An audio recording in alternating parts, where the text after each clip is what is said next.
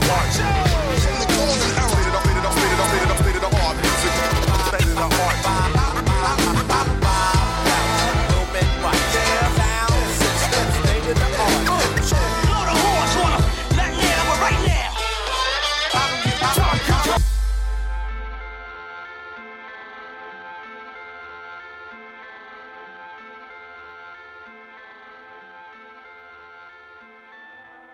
Welcome back to the New Boxing Podcast.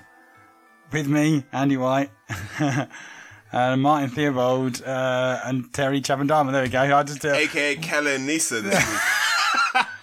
kind of laughing like school children. already. Yeah. Um, I find it ironic though, like, like, just on a side note, if ever we needed Martin to knock up a picture, No, no, see, we're getting sued by every promoter going. no, no. There are no pictures being done. Photoshop that. you know, he probably read that going, the fucker. I'll sue for not putting me in that picture. What he's more likely thinking is, how did he get that photo? We're thinking, That's what we're thinking. why have I not been doing these kind of deals? Why are we only talking boxing? So, um, yeah. Calla Sowland was uh, in the ring last night. He had a great night, didn't Yeah. he? He had a great night. I don't even know what happened the rest I of the think, night. I think someone has to tell good him the results though. He seems to have a lot of trouble, like concentrating upon the, you know, when The he got question. announced, the questions. When people are concentrating, I've heard of like scratching your head, but not chewing your lips off. There's no, not he had very itchy gums. That's all you can say about it. itchy gums. He had very itchy gums and chewy teeth. Maybe he had those little sweets, the little you can stick in. That's definitely what he So had. So he needed yeah. to chew them. oh man. Um, a lot. Come on, Calla. Okay. Um, He had a great night. welcome. I'd love to know the- what checks they did, by the way. You know, like checks as you're going into the stadium. It was meant to be increased security because of all the stuff in Manchester. Clearly, you know, some people managed to get some Unless he Class front, A drugs into the arena. unless he just front loaded. Two in the afternoon. Just with the mountain, is it? like a scene from Taxi Driver or something like that. Okay, let's uh, move on to the actual stuff in the ring, although that was technically in the ring. S- would you want to start with Spence Brook or Groves Chudinov?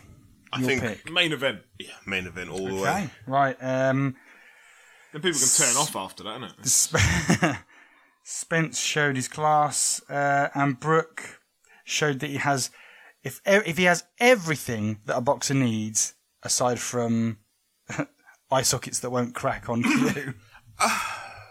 That's the other eye socket. Yeah. It was heartbreaking. I think that fight was heartbreaking because when you're fighting someone like a Spence who's who's kind of had it all his own way, the last thing you want to do is give an inch. And I think if you look at the first couple of rounds, okay, you can give them to Brook. In fact, I gave the first half of the fight to Kell Brook. I thought he was in control. I thought what he should have done was really stick it on Errol Spence. What no one has ever done to Spence is punched him in combinations and Brook decided to try and you know use his timing and his precise punching on Spence, and all Spence did is just kept it basic. Watching Spence yesterday, I wasn't convinced he was the superstar that people were touting because when you heard the rumors that he'd you know that he'd messed up Mayweather's nose, you thought, "Ooh, here's someone who's special." But and people go, "What the hell is he on about, man?" They might even you know think I'm on the on the you know On the Danish marching powder. No, no, but Spence kind of reminded me of a smaller Badou Jack in that everything he did was so simple that you looked at him and I could do that. But he was so consistent and repetitive with it that it almost just broke Kell Brook's spirit because Brook had the first half of the fight and then Spence just moved up again when, you know what, I'm going to go 20% harder. See if Brook can live with this pace. Brook started to struggle. Then he got the bang in the eye, which I, I might have been from a jab because Spence is a right-handed southpaw. And after that, Spence just kept putting the pressure on, putting the pressure on, and Brook, as manful as he was, eventually wilted. But you know, before people start saying Kell Brook's a quitter, he's this, he's that, just remember what that man did after getting knocked down in the tenth round. There was a part of me that um, thought the fight was semi reminiscent of the uh, the Ward Kovalev fight in certain ways. That Brook was quite dominant, as you say, Terry, through up to round six, and it seemed like Spence by that point had worked him out. Had worked out, you know, when you get into the clinch, Spence was just punching his way out of the clinches, which.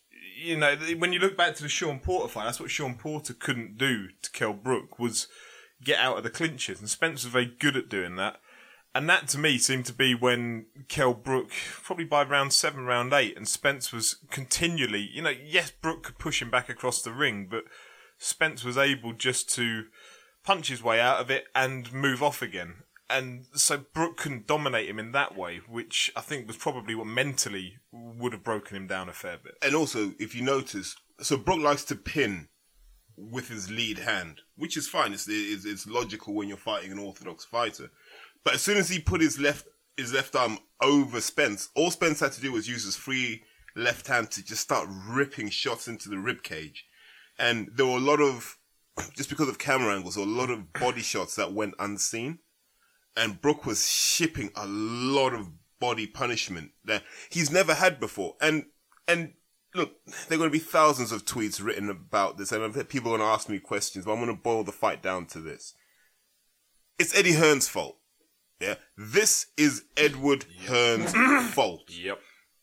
Kell Brook beats Sean Porter. Awesome. You showed that you can beat what I call a gatekeeper to the elite level. And then you fought trash, one after the other after the other, until you're then bullied into fighting Golovkin. A fight that made no sense. Development wise, you were always going to get in and get out quickly. You had your money, you were done. So really, this was Kell's first meaningful defense, and he went to pieces. He he's had that belt for what two and a half years, and his most competitive battle really was probably in Tenerife, and we didn't even get to see that on pay per view. So I think Eddie Hearn's got a lot to answer for, and there, there are guys who listen to this who are affiliated to Eddie Hearn, and you need to really look and go, whose career has he not screwed up? Because in my head, I can tell you, you beat Sean Porter, your next fight should have been a Robert Guerrero or someone of that ilk or Luis Collazo. Yeah? Fight someone who's tough, who's nuggety, who's going to rip you to the body, and let's start testing all the bits of Kell Brook's arsenal. You know, they believed their own hype after a while, which was the problem. They believed Kell was this amazing fighter, which he is. But all the while he was doing that, Errol Spence was doing all the right things. And, you know, I'm going to hand over to, to Andy just to get to, to take Andy's views in a sec. But I do want to speak about Errol Spence because I think in Errol Spence there's a lesson for most boxing fans and in fact for most aspiring boxers. Uh, what I was most impressed with Spence uh, was the fact that he. I agree with, with you, Terry, with the fact that Brook looked in control. Uh, for me, at the beginning of the fight, Brook, when it came to the clinches, he seemed to control Spence. But as the fight went on, I know what you mean. The, the clinches, Martin, the clinches became. They weren't They almost effective. evaporated. Yeah, they, he just didn't seem to be able to make them work for him anymore. And Spence got stronger throughout the fight. And I just didn't. I felt like Spence kept going up the gears and Brook couldn't follow him. That's that's how I felt with it. But there are potentially different reasons for it. You know, people. The obvious one will be the 147 pound reason, and the fact that Kell's so big and he's come down from 160. What's it taken out of him? you know, that's what a lot of people point to, and that's potentially right because you know it was more notable in the second half of the fight than the first. So that draining seemed to happen very, very quickly. But I mean, also mentally, how hard must it have been? Um, there was a question I think we had from uh, I can't. We'll come on to it later, but it was a very good one. That it almost seemed as if he realised during that fight that he wasn't the number one in the division. Like it seemed to occur to him during that fight. But um, I mean, what Terry was saying about Kell Brook's career is absolutely right. Eddie Hearn is the reason that happened last night because Kell Brook that was his was it thirty eighth fight. Yep. 38th fight. That's his third fight of any significance. The rest are dog shit. You've had Sean Porter, you've had Gennady Golovkin, you've had last night. Now he's lost two out of three of those, and the other one that he won, you know, it was a very very close fight. It was very, you know, he won it in my view, but it was arguable. So Could, can I just on that? Andy Johnson asks, in retrospect, does Eddie Hearn regret the decision to make Golovkin Brook last year? Um, he says the demons were clear to see that they came back to haunt Brook last night.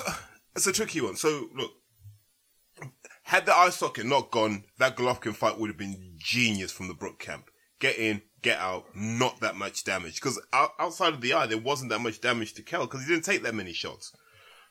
Um, the fight, no, it wasn't that. It was you had your eye surgically repaired. If ever I wanted you to fight Frankie Gavin, it was before you fought Errol Spence. Just take a couple of southpaw shots and let's just see what you can do. Yeah, let's see if anything falls apart. thrown that fight away. Yeah. So, so, so, somewhere in Matchroom Towers, they've decided to go in against Errol Spence, a guy who's been mincing world level fighters inspiring, and he has been mincing. I, you know, the rumors are there, and there's good authority saying that Spence is damaging people.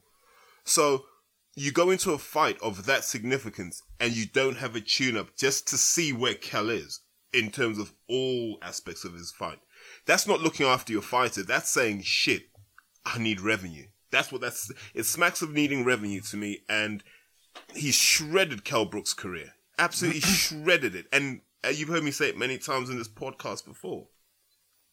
Kell was a legitimate world champion and he was a legitimate boxing talent. Just horribly mismanaged because no one really cared about him, and that's the truth. Once Joshua showed up, Kell was the odd man out.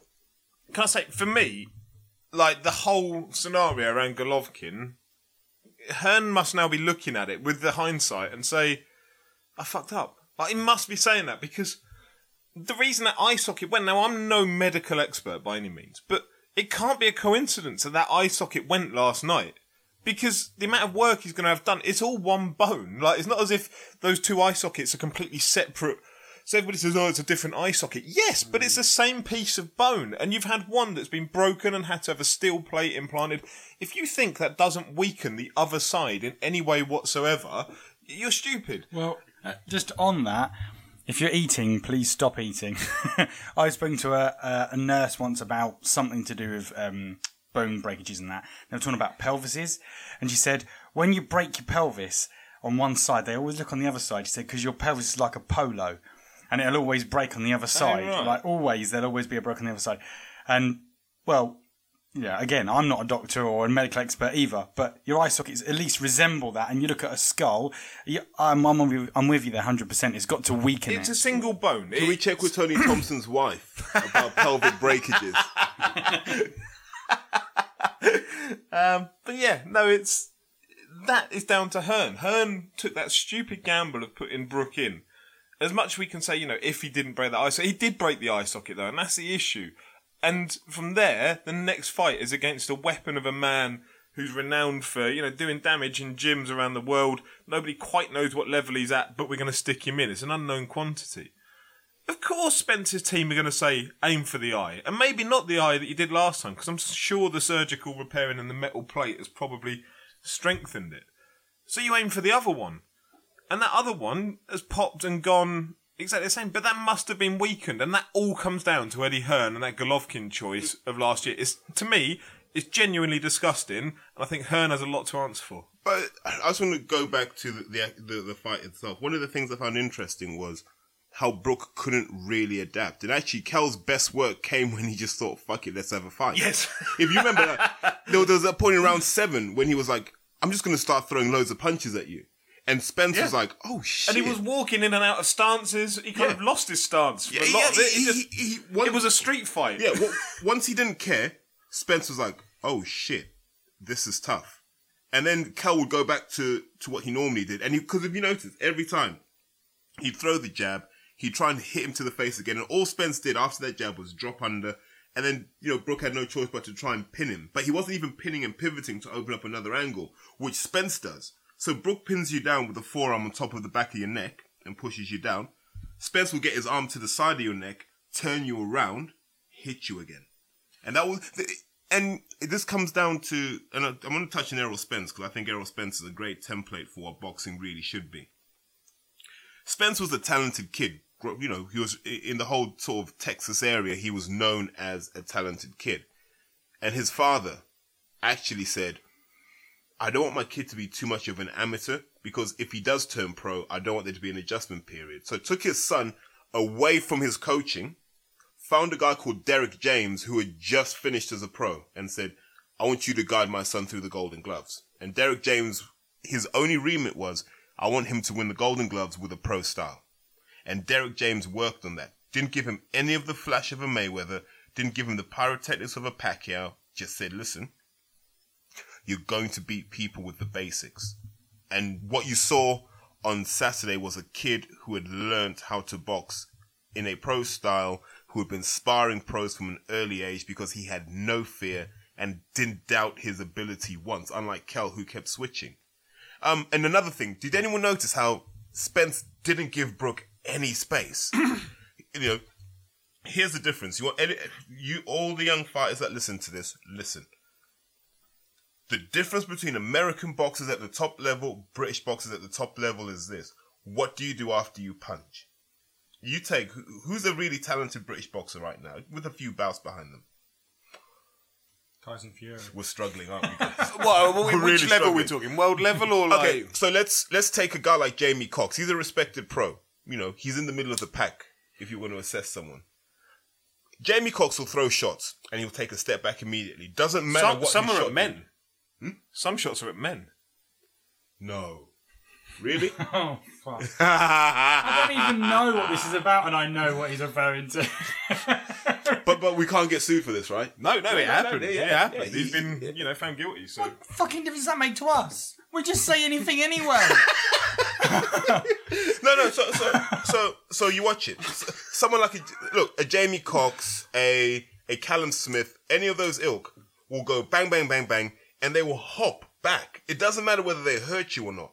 They'll go, boom, step back out. Why? Because that's what you're taught in the amateurs. Jump in, get your shots off, hop out, do a little circle round, work again. What does Errol Spence do? He works. Then he goes, I'm not going backwards. I'm going to drop my head because I know you're going to try and counter me to the head first. Then I'm going to come forward again. And what does that do?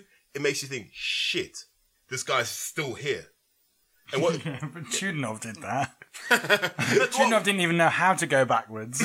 no, no, but but but the yeah, but we'll come on to that. But the, the difference is, if you look at Spence, there was so much subtlety to how he did it. Well, Spence yeah. bothered to drop his head. yeah, Chudinov- there's, yeah, there's just- two ways of going about it. I admit that Chudinov was was uh, yeah a lot different. But but you what next time you watch it, British boxers look how quickly they get out of range when they work. They never think to step across. They never think to just drop their head. Spence did. Spence did, and it confused Brook because Brook's used to boom boom boom and people back off. Why? Because he's fought these bums continuously who are scared of him. and, who's got a question? Who, Well, no, I was going to go just on this. It just um, was something Martin referred to. Max Budge is the the Max no, and ca- good lad. Was uh, down at the Copper Box. We met up with for a beer. he, Was he? uh, was he throwing drinks as well? No, he was Josh's cousin. We met for the beer. Oh, okay. Max. oh. top man. All right, mate. Yeah, he, Um, went, he was all right. I don't think anyone can say Brook bottled it last night. But did we see a man who no longer believes he is the best in the division? No, you saw a man who was like, "Fuck, my eye hurts." That, that that's it. Because if he if he didn't believe it, we wouldn't have seen what we saw in round ten. Because in round ten, he put a dent in Errol Spence, and then you could you could tell what happened. You know, the eye started to hurt again, and then it's like, uh. Now the question is, has he got the pain tolerance he needs to get back to the top of the mountain? See- Don't know.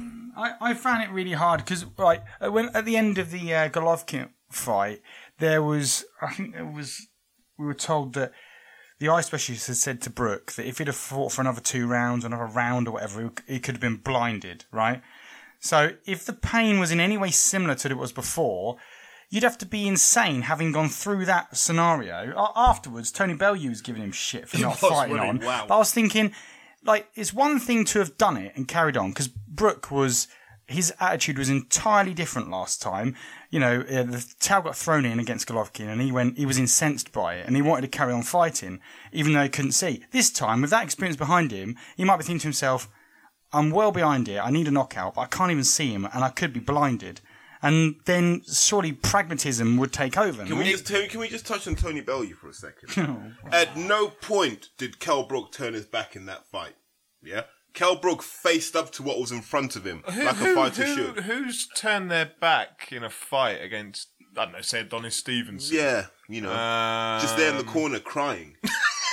He's fucking crying, and he he, he tells us he, he's the hardest man in the world. It's You like, gotta keep going till you're gonna die or whatever. Mate, once- once- Fuck off, Tony. yeah, once you felt that Stevenson left, you, you didn't want to know. You've got to just keep punching, even if the other bro breaks his Achilles. And how many still times did he going. bitch about having to make the weight? Yep.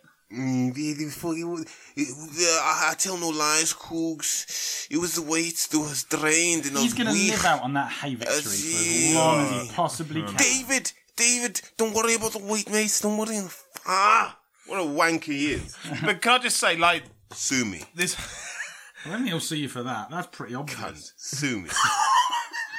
the whole thing because there is a real emotion around like the quitting word and what Andy was just saying there about you know he's gone through that experience before he's feeling it again right at that moment. Well, and I was having this conversation with um, Kevin Campion who's the head of boxing at uh, Goodwin. And Good yeah and he like quit is a very emotive word. People you know it upsets someone like Kevin to see people say that he quit and his argument is look if a footballer goes and breaks their leg and they get like subbed off they haven't quit it's just that they're no longer you know fit enough to be able to play on and so Kell Brook was just in a position whereby he wasn't physically well enough to be able to carry on, so had to stop. In the same way a player would get substituted or whatever, you hmm. can't be substituted in boxing. You've just got to stop. It's the same Andy argument. Joshua gets tagged in. But I kind of, I, I do get that. But on the other hand, that's just down to the, the nomenclature of it. It's down to how you interpret that, um, yeah. that word. Because I, I tweeted him back saying, look, I, I agree, but it's a fact that he quit. I, and quit is taken as a derogatory term, and it's not. It shouldn't necessarily be so. but- Well, no, no, no. I don't think he Quitting quit. No, smoking no, is no. a Do good you know what? thing. yeah, quitting your job. No, no, because I, I, I don't think the situation's binary in the sense of you quit or you don't quit. I think there are times when it's not safe to carry on. Yeah. And someone should have intervened and said it is not safe. Why didn't you to Ingle carry on." fucking Yeah, get the, I- the I towel get- out? He was quick enough to do so against Yeah. Golovkin. Why didn't he do so last night? I don't know. Any idea? Unless it was, unless it was because Kell could have potentially won the fight. Ah, I was Even though behind on the cards. He didn't. You know, I know he was behind, but he was just like. It was tagged, close enough Like you he said, he tagged him a couple of times. Yeah, I know he'd gone down, but like, you know, it wasn't impossible for him to win. Whereas Golovkin was just absolutely. But also. Ingle, did you see him in the corner? I'm sure he was saying to Brook, like, just don't say anything. Don't say yeah, anything. I didn't get that. And I'm sure that's because he didn't want it picked up by the TV Yeah. cameras. My eye hurts, If whatever. Kell was saying, my eyes, fuck, mate, Yeah. I'm gone, I'm sure he didn't want that being picked up by the TV cameras. So why was it that it was okay for him to carry on in that fight and not the No, glove? no, no. But he the, pro- the, the, problem is because we saw how he reacted last time, we knew something was up. Yeah. When, when he kept going to the eye, Yeah. you know, He was dabbing it and, himself. and, and we've got we've got to credit what's it? We've got to credit Malignaggi for being the guy in that Golovkin fight to see it Yeah. when no one else did. My God, I think it's the orbital. It's his orbital. It's gone. Um, so yeah, I said this whole terminology around quit and whatever. I, I completely get it that it's um, it's seen as a derogatory term. So let's be absolutely clear about something, right? Brook could fight a Danny Garcia, someone with a lower punch output. He could fight a Danny Garcia and he'd be safe and it would be a competitive fight and he might win it. So I don't think it's all over for Brook in terms of his boxing capabilities. It's about whether he wants to climb that mountain again. Yeah, and I think sorry, I know Andy itching to go into another question. No, but I, I, well, it's this question we're on, which is uh, well, it's more of a shout out because we're kind of answering it as we're going along. But Boxing Rob asked, "Do people genuinely believe Brook quit?" I think we've answered that, or was it more an issue of health rather than pride? quit is just the word, isn't it? Really, it's quit or he couldn't carry on because it wasn't safe. But it comes down to, and as horrible as it probably sounds, Kell Brook's got a beautiful wife, beautiful kid at home. He doesn't need that in his life. He doesn't need that potential blinding of the eye. You know, possibly worse.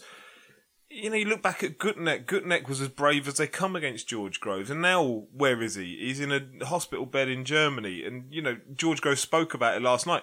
We don't want to see no nobody wants to see Kell Brook in that situation where he can't see for the rest of his life. So absolutely, two million percent, he was right to take a knee and stop that fight. One million And percent. and let's be clear, not one of these hating piece of shit boxing fans out there is putting a penny into Gutknecht's family, is putting a penny into what's his name, uh, Eubanks opponent. Blackwell. No one's putting any money into Nick Blackwell. No one's putting any money into guys like Dean Francis. Once these guys finish boxing, you don't care about them, so screw you and your opinions, right?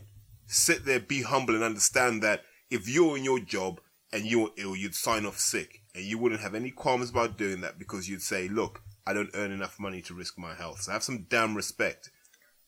Oh, okay. Um, Sam at Fight Talk asked, "Do we think it was a case of losing confidence in taking a shot once the eye came up?"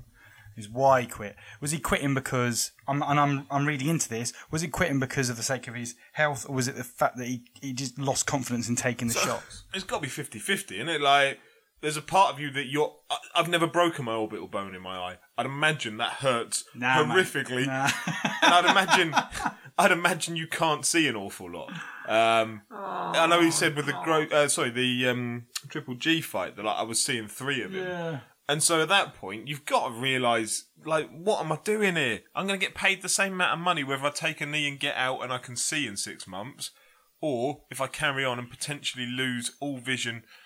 But did he lose the confidence as well? Yeah, absolutely. I'm sure he did because So, I think one of the things I'll, I'll say is like I have a right eye that that moves from side to side. So when I jump in the ring and I box, you have problems with sometimes depth perception. You get your ranges wrong and stuff like that. So you do catch a few shots you wouldn't normally. And there is nothing worse than being in the ring and you think someone is out of range and all of a sudden like shit. Not only is he in range, but he's working, and you're like, how the fuck did that happen? you are, you are. You're in the ring and you're like, how the fuck is this happening? and you don't it's not that you panic because you're like i'm here to have a fight so your fighting spirit doesn't go but you get annoyed because your brain knows what to do and almost is like shit i know what i should be doing i know how this should be feeling and it's not working this is oh, and i guess in brooks case it's damn dangerous because you're like i need to control range against a guy like spence and he probably couldn't so I, I 100% empathize with what Kell is. I don't think you lose that fighting spirit. I think Kell Brook would jump in the ring with anyone today yep, you don't lose that fighting spirit. I think we judge boxers by our own standards, but I think to become a professional at that level, there's a degree of delusion that you have. That, that, that almost maniacal belief that you're good enough to be the best in the world. Most of us have that in other facets of our life. I know Andy has it when he gets on stage and sings. or on Tinder. Yeah. Whereas, whereas if, if you if you put Andy in a ring and he starts to take a few heavy shots, he's like, I don't need this. There's more to That'll never happen. Say that again? Nah. But I mean, with the quit term, I mean, we go back to the week before and Durrell taking that shot after the bell, and you could see that he was about to get up, and then his corner were like, "No, no, no, no, no, don't bother getting back up." Stay down. Oh dear. Um, yeah, but you know they're saying, "Don't bother getting back up. You've taken that shot. Go back down." And he did, and then the fight gets called off. To me, that's that's a quitting job. Durrell could have carried that on. Like, And he's got form. Yeah, there was no way he was unable to carry on in that fight, and that was pretty poor, really. Like, there's a huge leap between what Darrell did in that fight and Kell Brook saving his health. But the problem you have, like in the modern, in the modern boxing consciousness, we always think of Duran, Leonard, too. So everyone thinks there's no más and Duran being sat on his stool going no more, and they go, ah, you quit, you're weak, you're this, you're that. And so whenever anyone says quit, you always go back to that point there. The truth is, Kell Brook's had some pretty hard fights in his career. A lot of it through his own, I mean, failings. You know, Carson Jones one and two could have made those easier for himself. Porter was a rough house fight. Um, Golovkin, brutal. And now you've got Errol Spence, who's going to be a bludgeon. He's, there's going to be nothing sophisticated about Errol Spence, you know. And let's and let's be clear: there have been rumors and people have made veiled allegations that Errol Spence is, is on the on the Shannon Briggs happy juice. so so let's not assume that we're dealing with some sort of super athlete here. There are questions around Errol Spence as well, and people will always have that small asterisk alongside his name until you know either he gets caught or we'll, we find out something different. Because it's a bit strange that all of a sudden Texas has you have what? The Charlos, you have Austin Trout's based out of there now, you have Hatley, you have Errol Spence Jr., you have all of these the, where's guys the tin hat alarm? in you have all of these guys in Texas, and no one can name me a Texan boxer from the last thirty years who was any cop, and all of a sudden these guys are all winning stuff. Clusters of success should always draw attention, and I'll wear the tin hat on that one. So I I will reserve judgment until I see Spence fight in the WBC where they're taking a bit more serious. But I think there's the um, you're going back to the no más situation, but other people make. compa- I saw this one earlier, right? I'm not going to give you the name, but where somebody says about um, On Twitter. Yeah, Morales fought for eight rounds versus Maidana with a closed eye and lost a razor thin decision. That's the standard, rightly or wrongly, that Brook is judged by. So I don't know if you've ever seen the eye that he fought with. like That that's not a broken orbital. No, what I, what I would say though is, 40 years ago, or, sorry, in the 80s, let's say, people were completely different to the conversation. Well, I'll come back round. People died of AIDS. Nowadays, people don't die of AIDS. Like, it's not cool anymore. uh, what I mean is, pe- things advance. People are watching boxing matches go to these extremes where they were beating the living hell out of each other. But perhaps what is wrong with the f- wrong with the sport slash end of the end of the line of sport is that the health problems that people go through after those crazy 80s 90s fights are not as well publicized as those fights were so we have things uh, like regulations and health um, frameworks that come into play to protect boxers and their ongoing health so they can actually have a life after boxing. But none of that gets seen, and all people see is it becoming some. Well, it's, it's oversimplified, it's whitewashing on things. When, when you've got to think a bit deeper than that. My opinion is, if I hear someone saying, oh, he's quit, he's quit.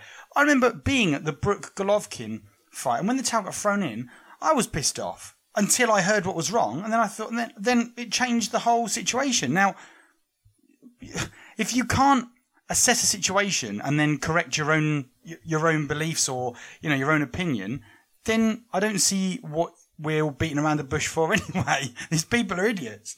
Um, on on the frailties, uh, Danny Barbato comes in with surely with his recent frailties, when he moves up, he may struggle taking the power of naturally bigger guys, which is, I suppose it's it's relevant if a smaller guy hits hard enough to break the same eye socket or the eye socket the same as the Golovkin did.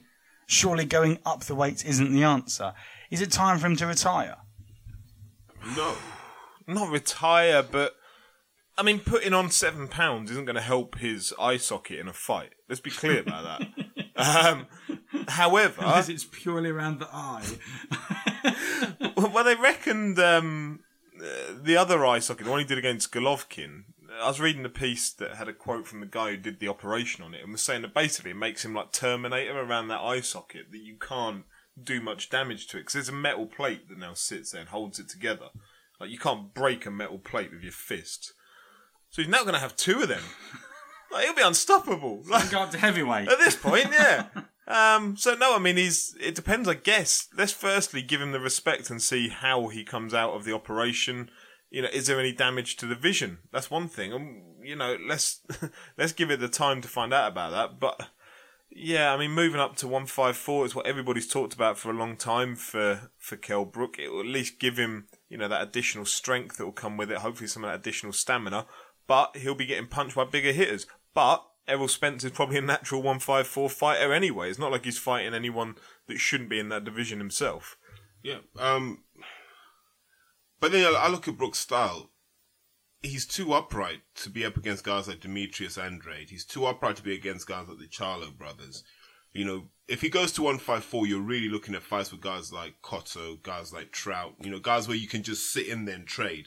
He doesn't want to be at, at, at the end of Lara's range and stuff like that. He just doesn't want that. So Eddie's talking about 154, but what fights can Eddie Hearn deliver? And we go back to Brook's mismanagement. If I was Kell Brook's manager now, I'd be sat down with Eddie Hearn and I'd say, I'm taking Kell to America for a year. Yeah? And we're going to start off at 147 and we're going to deal with a few bodies at 147 in America because we'll get the same purse as we get here. It's just that you don't make any money, Edward. And then we go up to 154 and we will start dealing with the guys at 154. We'll start with the guys like Kirkland, you know, bodies we can just knock over and we'll work our way up. Maybe we'll touch on 160 after Golovkin's gone to see what happens. But Brook, if he wants to come back and he's still got the hunger, probably has another two and a half years left of being any good before he then becomes the guy on the way down. And we talked about this before about boxing needs more fighters to fight on the way down. I know I had this this discussion with Josh Goodwin last week at the Copper Box. Boxers are, are everyone wants to retire on that high. No one wants to box on the way down, and I want more people to start boxing on the way down because that's what keeps money in the sport. Can you imagine if Mayweather had fought Keith Thurman? No, Sam Eggington. boxers should retire on a high. boxers should retire at the top. I'm just, I'm Discuss. just, I'm just. This is Josh Goodwin's argument.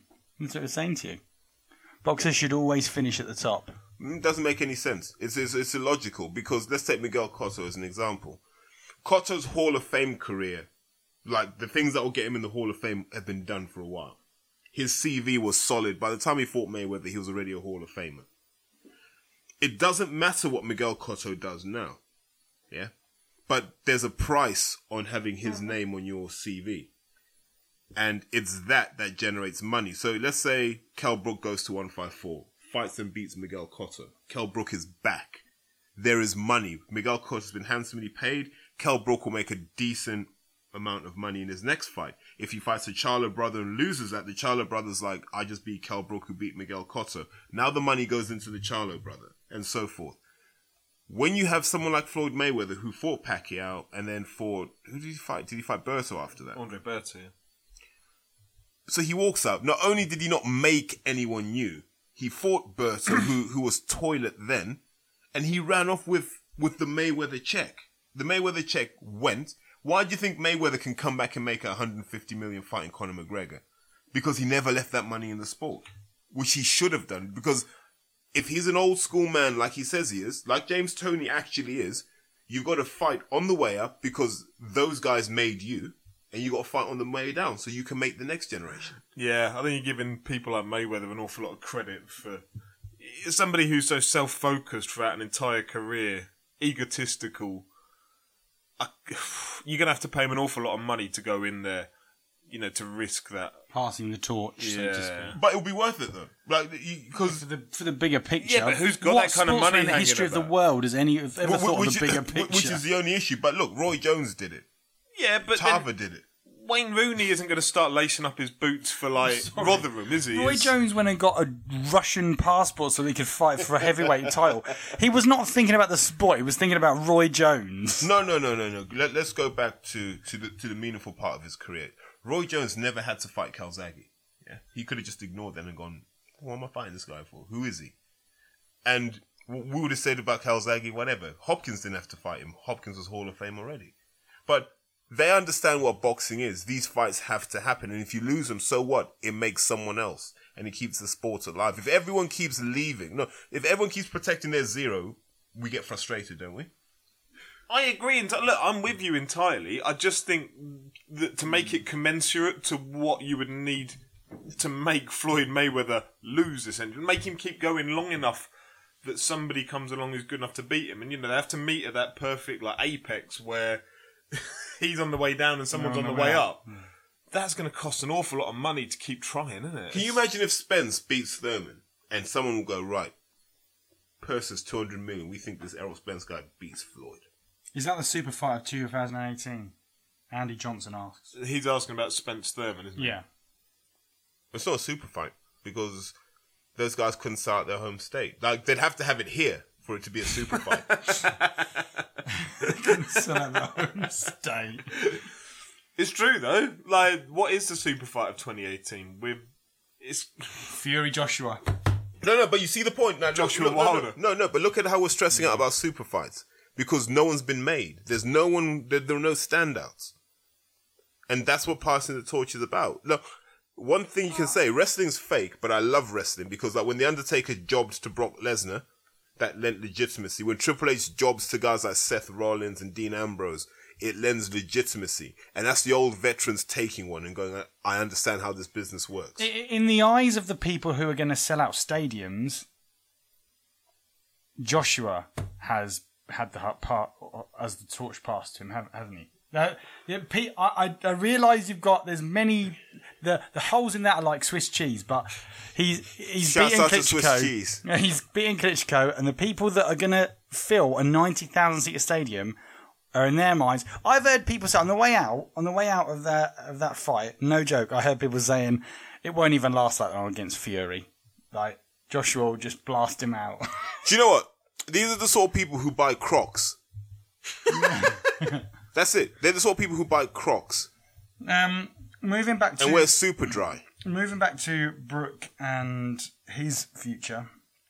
Uh, Kevin Morrow asks: Is there any real relevance to a Brook versus Khan uh, fight, other than them both earning a fortune? You guys know what I want to say about this. I, I can't. I am not remotely interested in that fight. Go back to that round table. Darren Barker, Matthew Martin Murray. You know where I'm going with this. Every time people talk shit about a fight and they delay it, this is what happens. No one cares about Amir Khan and no one cares about Kell Brook. That's the end You've over marinated it. Yep. it's gone off now. It's got that, so that layer of just green crap that you have when you try and mature a steak. The problem is as well with this, they had the issue before when they were trying to negotiate it that Khan uh, was trying to dictate the larger side of the purse than Brook, and that's where it all- fell down, didn't it? In that, I think they said it kind of got to about sixty percent Khan, forty percent Brook, and Brook wouldn't take it. And the argument was, you know, Khan's the bigger name, but Brook's the world title holder. So you kind of see where the argument sits. Brook hasn't got a world title now. So if you think that fight's getting made now, because Khan, you know, Khan's financially set for life, and so he doesn't like Kell Brook. That's quite clear. And so he's not going to do him a favour. And like, you know, where it was 60-40 when Kell Brook had a world title, he's now just going to lost. yeah, yeah. He's now going to start going like 90-10. And then if you want it, Kell, like you're going to get 10% of the biggest purse that you could generate in your career, possibly. Um, but, you know, Kell's not going to take that. Nope. And so that fight to me, I don't ever see a way it gets made now. Like, dead. I'm not bothered that it doesn't get made. I couldn't give a shit that it doesn't get made. But I also don't see a way it can because their egos now, without a belt involved, are even harder to manage. And these are boxing fans' fault. No one should go and watch an Amir Khan fight for the way that he's disrespected the sport by refusing to fight anyone. Like, when's the last time Khan fought? Last year? Oh, it's been, he's it's an been about a year, he's right? an However, however, Amir Khan's CV and resume for wins beats Kell Brook's. Agreed. But maybe not at 147. O- on that, No, maybe not one four seven, but it, it does. His entire career, if they both He- retired he's achieved tomorrow, more. if he He's- both retired tomorrow, Amir Khan pisses on Kell Brook's CV. Agreed. on that, um, Chris Langers asks: Eddie Hearn's fault. How do you define how Eddie has handled Kell's career? There you go. He's made him rich, but in my opinion, nowhere near great. I Then refer he's the put a gentleman to my emoji. previous statement. Yeah, that is right. He has made him rich, and I'm glad for Kell Brook that he's got lots of money. Every, look, as much as we can, like, Enough, enough money for a new eye socket. Yeah, you know, we laugh and like we take the piss out of boxers, etc. But the one thing we all would agree on doesn't matter if you like them, you dislike them, they're Chris Eubank Jr. and they piss everyone off. Let's all hope every fighter, it's not going to happen, but let's hope one day every fighter can retire with all the money they need and that's all they have to worry about. Is like they can just retire healthily and safely. It will never happen, but you know, that'd be the ideal. So whether we like them or not, I don't like Amir Khan, but I'm happy that he's made the money out of the sport that he can walk off and away from it. Yeah, I agree. And you know, the same with Kell Brook. I'm glad that he's got that money. So his resume, his CV, he's never going to be a Hall of Famer if he sticks with Hearn because God knows what he's going to do with him now. But I'm happy he's made the money from. him. Look, to be fair, Kell Brook gave him a four bed house on Ringinglow Road. You know, just down the road from where Naz used to live. It's a nice area. Let him chill out there, man. He'll always be a Sheffield celebrity. He'll always be that. You know, so In, in 15 years' time, he'll be about 40 stone, hanging about at Sheffield boxing matches. He'll be the new Naz.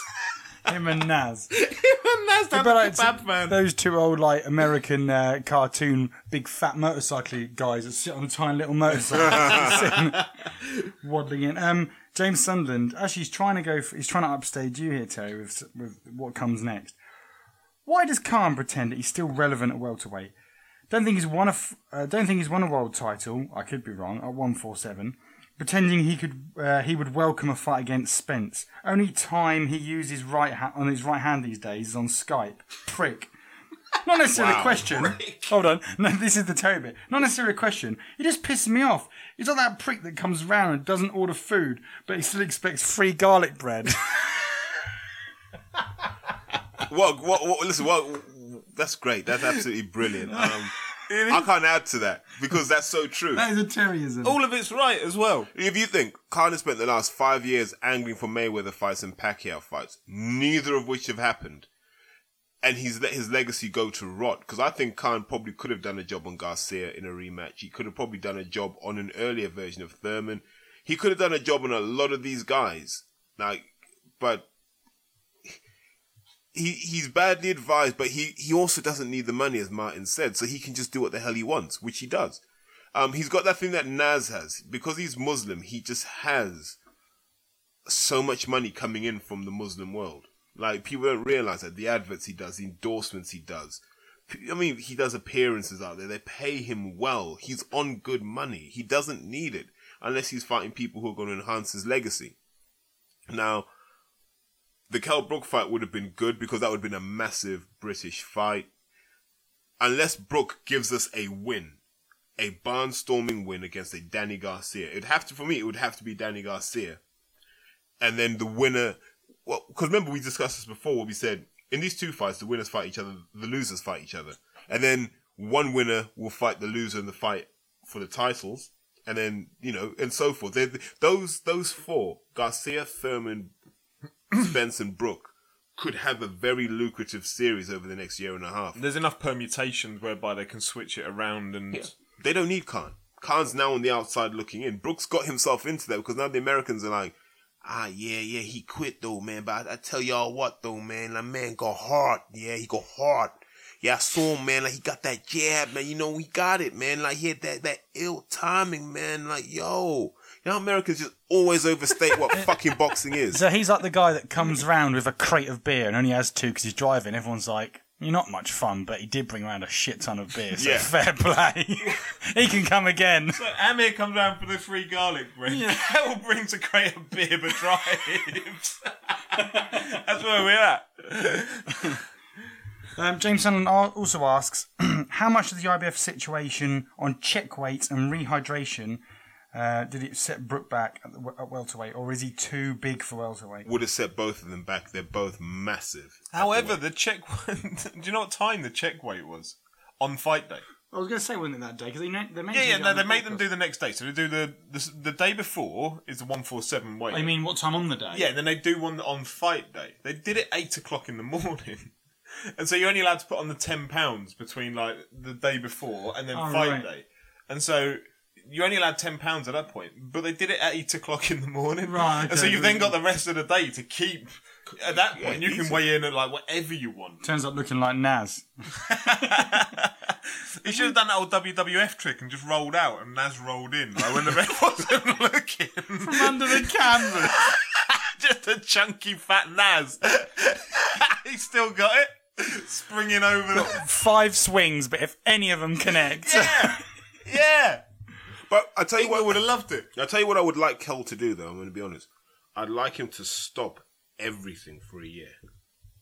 Just let the body heal, let the spirit heal. Because he kind of went from Golovkin knowing that he had to fight his mandatory, so there's always that pressure. He should just stop everything. Let the body heal, let the spirit heal. Decide if you want to box again. Get the hunger back. Get the hunger, not just for wanting to be in the gym, but get the hunger back for being the number one welterweight. Or lose it. Yeah, if it's not there, cool. I'd be more than happy to listen to him on Sky over Carl Froch because No, Carl I'm Froch not. is clueless. I, no, as much as I think Brook's probably got a better idea, that voice would just do my head in. I'm not having it. Honestly, I'm not having it. no, Um, I got him about eight rounds up. It's a terrible, terrible voice for You know, commentating. you know, you get a nice purse, yeah. Get over to Tenerife. The way the way that it, it's like we spoke to Kell Brook earlier because you know that. Yeah. And I told him that uh, and I, s- I said he he sounds like a comedian's taking the Mickey out of a boxer. Yes. That's what he sounds like. And then I said to him, "I'm gonna I'm gonna punch you in face." And I thought it sounds like Keith like Keith Lemon pretending to be a boxer or something like that. I feel sorry for him in that respect. Yes, Um, don't put him on commentary. I'm not having that. Uh, right, just moving quickly on. I want to go on to Grove Tudor, but I just want to zip through these crappy fights first. Uh, Lawrence We just bundle them up. Well, Ter- Terry's not going to take part in this. He's already made. Oh, no, I'm going to talk about clear. Lawrence because I quite like Lawrence. Okay, Lawrence Okolie. What a great fight it was for like a, a- minute. Rudolph, a Czech bin man, basically. Credit, like the the lad turned up to have a row. Yeah. Lawrence was just like, "Not today, mate." Just walk through him. yeah, I, I do like the, that right hand he did him with. It was very reminiscent of. I'm going to do a Spencer Fear on here because you know, shouts out to Spence. You, you know, you always got to outspend Spence. Literally, there you go. There's a tactic for Kell Brook. Oh wait a minute, er- Errol Spencer. As per Errol Cole- Spence X. Uh, no, Carl Froch's commentary all the way through kept calling him Errol Spencer. so disrespectful, you prick. Imagine we could, yeah, yeah, yeah. Errol Spencer, yeah, yeah. Great, great on on on tour, the tour. Errol Spencer. no. Oh, leave it. No, so if you look at like that right hander Cody through, and it, this is what excited me, and I know Umar listens to this, so he can tell Lawrence. In fact, Lawrence should be listening to this. It was like Salvador Sanchez, where he puts the elbow up really high to block the right hand coming in, and just sets himself up. And he's already a wide man, and where that right that right hand came from Doncaster, and just landed, and you were like. I didn't think that guy was going to get up. I thought Jim Ross was going to be like, "My God, he's dead! He's dead! Jim My Ross. God, he's dead! For the love of God, stop it! Stop it, please!" Then all the lights went out. Dong. then the guy got up. Was like, "No, I'm still. I still want more." Yeah. How tough is that guy?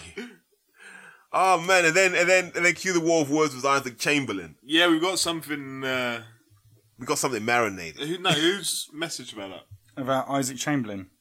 Daniel, again, Daniel Barbato, um, says, well, it just sends in Chamberlain versus Okolie, but tell us about it. Alright, so they've started having a row with each other on uh, Twitter. I haven't really read through all of it. Seems a bit pantomime, bit stage managed to me. Uh, given, given that both of them could just ring up Eddie and go, "Can you make the fight with Chamberlain? Can you make the fight with Okolie?" Yeah, done. No, instead we've got to build it over Twitter first before we can even consider. Because Okolie says he needs an opponent for July first, and he said, "Well, Isaac, you know, I need an opponent. Come fight me." Oh, Wadi Camacho. He's fighting Arfan Iqbal for the English, or it was an English eliminator and may not be for the English after Matty Askin uh, beat Craig Cunningham Friday night. Um, so yeah, he's tied up. But the thing about this is, those guys all know the same people. They'll probably see each other and shake hands. It's it's, it's all business, and I think I think the sad thing about Twitter is it's becoming formulaic.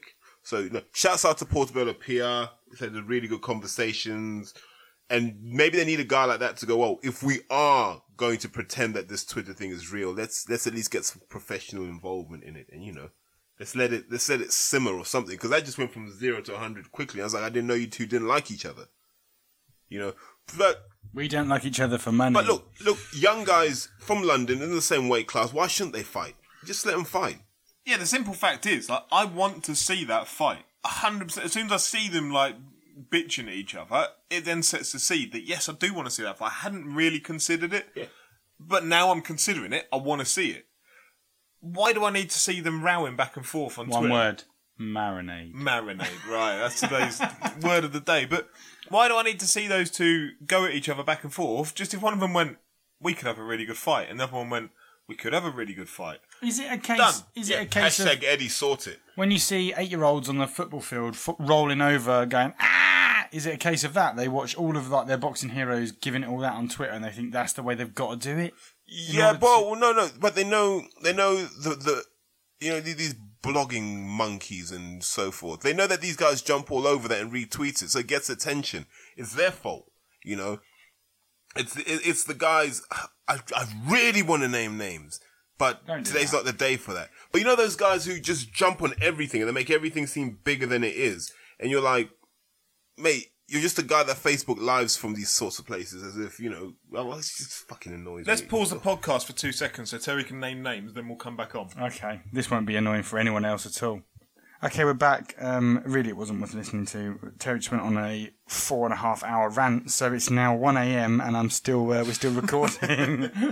um, right, so we also had um, Fowler versus a Latvian bus driver and Cordina versus a Moldovan postman. I think it's a school teacher.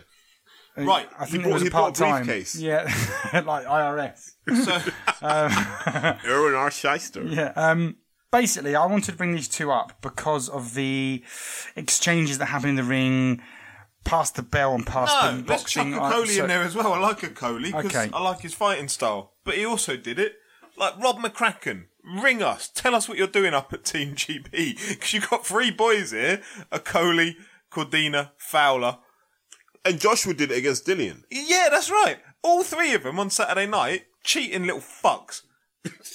Anthony Fowler should have been disqualified on his professional debut. Make no mistake about that. The geezer goes down onto the floor. He's on his knee, and For Fowler at least a second. for at least it wasn't like you know we were talking earlier about that uh, Darrell Uzugzai Yeah. where he throws the f- bell after sorry throws a punch after the bell and you can say he was in motion you can say it was yeah. hard to stop to pull out of it make no mistake Fowler knew that poor geezer was on his knee stepped in and punched him again And not only that, but it's not like the guy was a threat. no and how long did the referee give him to recover if you've got to give someone that He long told him 10 seconds. Did you hear it? Was, Remember, you got, you got 10 seconds. I was like, he's got five minutes. Yeah. But it was just disgraceful. Like, Anthony Fowler is a Commonwealth gold medalist. He's a Olympian. Got knocked down in the Olympics, got embarrassingly held out, and he used to get smashed to pieces by the Mexicans in World Series of Boxing. Can you tell I don't like the guy? And then he goes and steps in and punches this bloke on a knee.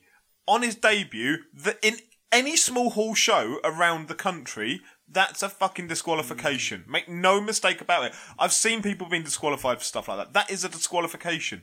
You're on a matchroom show on their pay per view outside in a football stadium. You're Olympian. You're a Commonwealth gold medalist making your debut. Turns out that isn't a disqualification. You've got bigger than the rules now, mate. It's disgusting. Joe Cordina, right? Yes, he got tagged after the ref had told him to break. He got tagged. And then he goes and tags the geezer back. I've got a little bit more sympathy for that, but I'm still not a fan of it. Lawrence Okolie punched the guy on the floor as well. It was just turning into WWF. It was proper Because um, Tony Bellew and Johnny Nelson. they both uh, were in- endorsing oh, it. Oh yeah, yeah, go for it, mate. Oh, I like that. I love the I love the fighting spirit. I love it when boxers break the rules. yeah, no, I, I get what they were saying to a little bit. What they were basically trying to say is that it's what you need to do is learn these old man tricks going into the ring.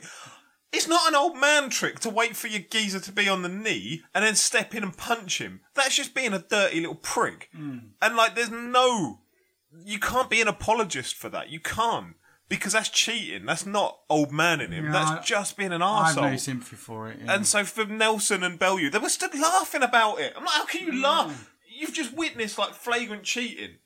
And then they're laughing about it. Imagine that happened in football. That's the equivalent of like, Or, or, or if that happened to a matchroom fighter. yeah, oh, yeah. I he should be out of sport, mate. You, you get him out. You- they'd be You calling the I'm- police. Yeah. it's disgusting. But if that happened in football, can you imagine they'd like sat around? I know it's not physically the same, but if someone was diving and they sat around in like the halftime punditry going, ha, ha, brilliant bit of diving, that like, oh, he's really learned some of Yeah. the tricks of the trade. No, yeah, and they always with football they always they it's chastise. frustrating, but they sometimes, but at least it's consistent. They always stick to the rule book. They say, "Well, you, yeah," but the most they'll ever do is he jumped out of the way of a dangerous tackle. They never say, "Well, in your box, you've got to go down." Really, when it's black and white cheating, they call it for what it is, Yeah. and that was black and white cheating for Okolie, for Cordina, and for Fowler. Yeah. And yet they stood there almost laughing about it. And the other thing is, let's not make any mistake about it.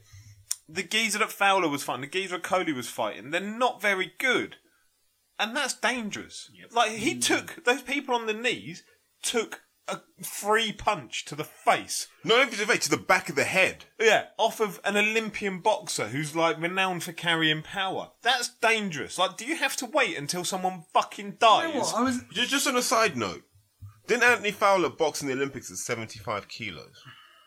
Pass. Yeah, he did. He was middleweight, and you know he'd been in GB for a while, and he was at the peak of physical condition. I'm finding it very interesting that he's made it down to Light middle. Light middle. Looked hmm. like he made the weight comfortably. Yeah. Just saying. But yeah, now on it, I'm genuinely serious about this. How far does it have to be pushed before someone actually calls him out on it? Because somebody could, just do a roundhouse kick yeah, ju- and just, just get a warning. yeah. Like why- someone is going to get hurt, Why- and then they're all going to go, "Oh, that's really terrible." But you laughed about it. you were there laughing about positively it. You encouraged encouraged. You literally encouraged it. Now I'm all for like encouraging standing on the feet or knocking the knees out the way or these old man tricks. It's not old man in someone to punch them when they're not defending themselves. That's and to see Be- like fucking Bellew and Nelson laughing about it like two little schoolboys, like talking about somebody doing something. Absolute pair of cunts. Terrible. I'm not having it. What I found frustrating was when he came out the ring, they were like, "How did you feel that went?" He went, "Yeah, I was a bit frustrated." Well, I was a bit and the subtitles read, "I was a bit frustrated with myself um, because," and I thought to myself, "What if he says now, look?" The occasion got the better of me, and like I, I did tag him whilst he was on, his knees.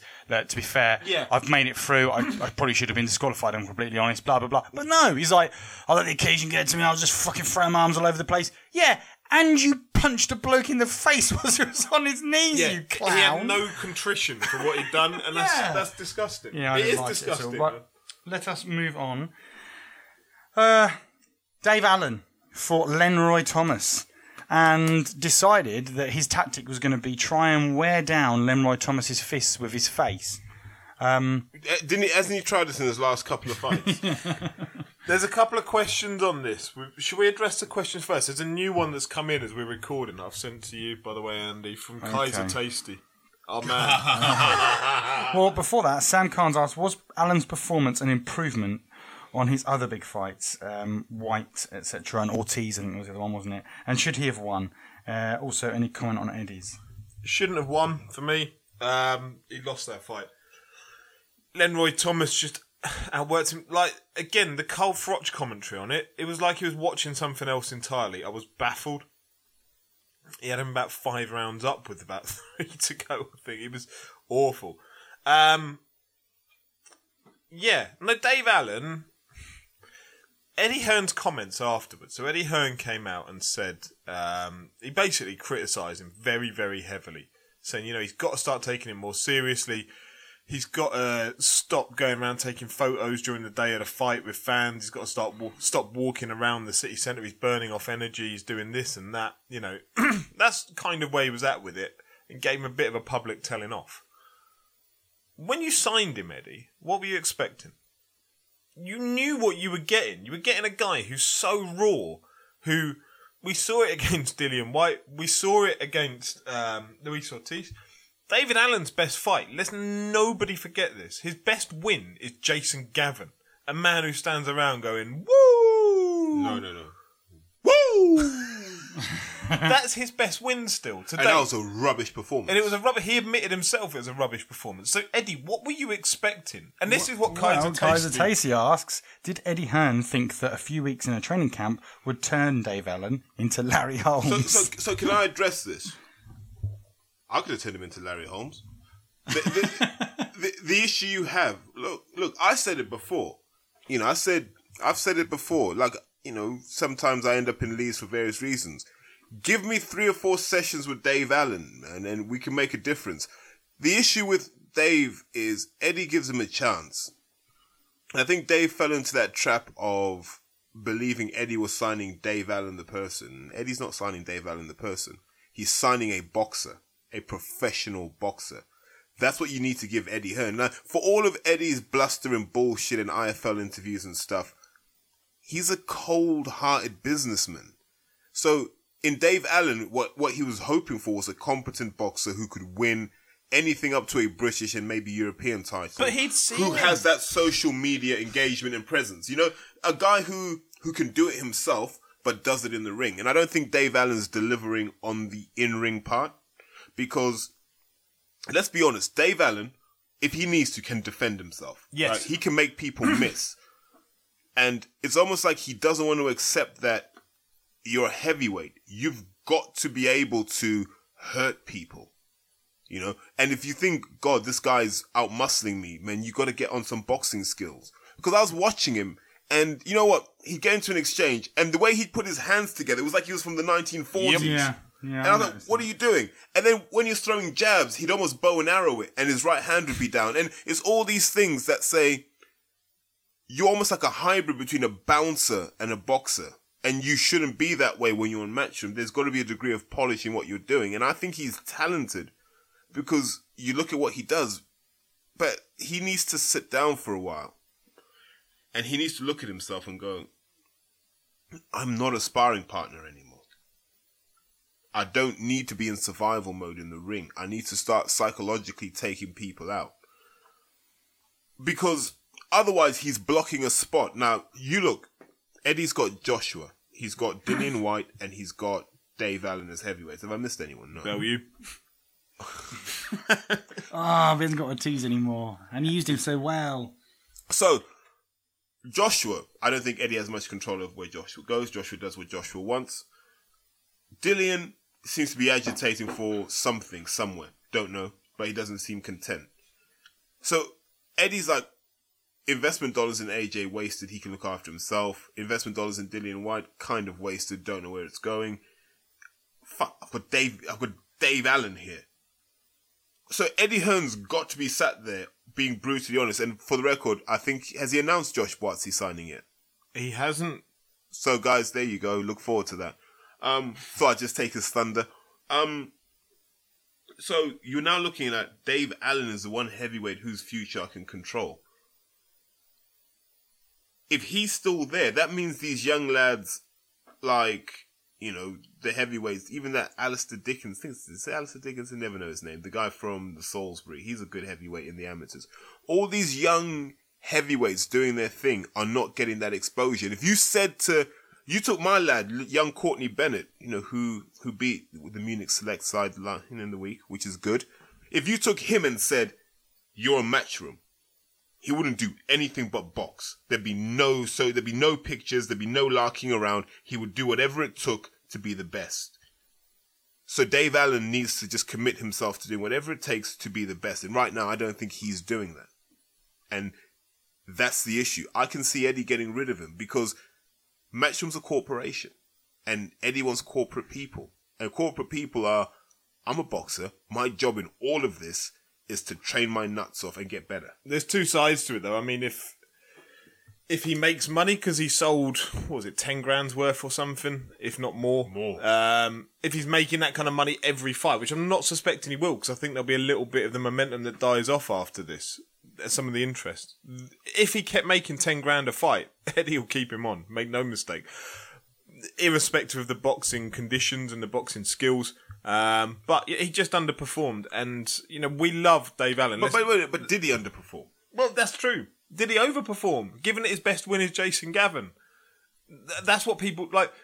Eddie seems to have signed him and then gets surprised when he puts in a bit of a shitty performance. What were you expecting?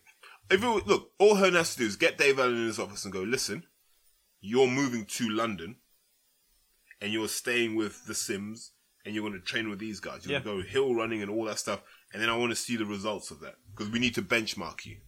on on his performance and his um, and his best performances and best wins, Craig from Fighting Talk, asks if Dave Allen had won last night and strung together some victories afterwards, and then Eddie secured him a world title shot, would there be as much furore as there was regarding Paul Smith as there was regarding Paul Smith, or does likability play a massive factor in how we view undeserving title shots? This is a great question, right? Um, because everybody, when Paul Smith's meant to be fighting Tyron Zeuge for the WBA regular title, everybody throws pelters at Paul Smith, at Eddie Hearn, at Gilberto Mendoza at the WBA, because Paul Smith does not deserve a world title shot. I've emailed Gilberto Mendoza, his PA, who they asked us to uh, to contact two weeks ago. I emailed him. Gilberto said, "I'll be on in ten days. I'll do an interview." I emailed them like 14 days ago. Then I sent them a reminder, and they've still not come back. So fuck off.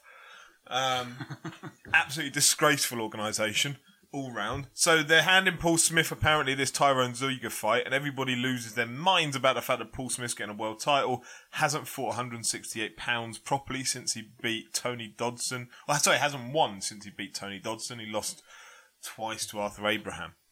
So in the same scenario, you know, if David Allen gets the win last night against Leroy Thomas, if he then picked up a couple of low level, uh, trying to think of some fight, you know, Tony Thompson, someone like that. Uh, um, not even a Tony Thompson. Uh, what's his name? The Tiger, the old boy.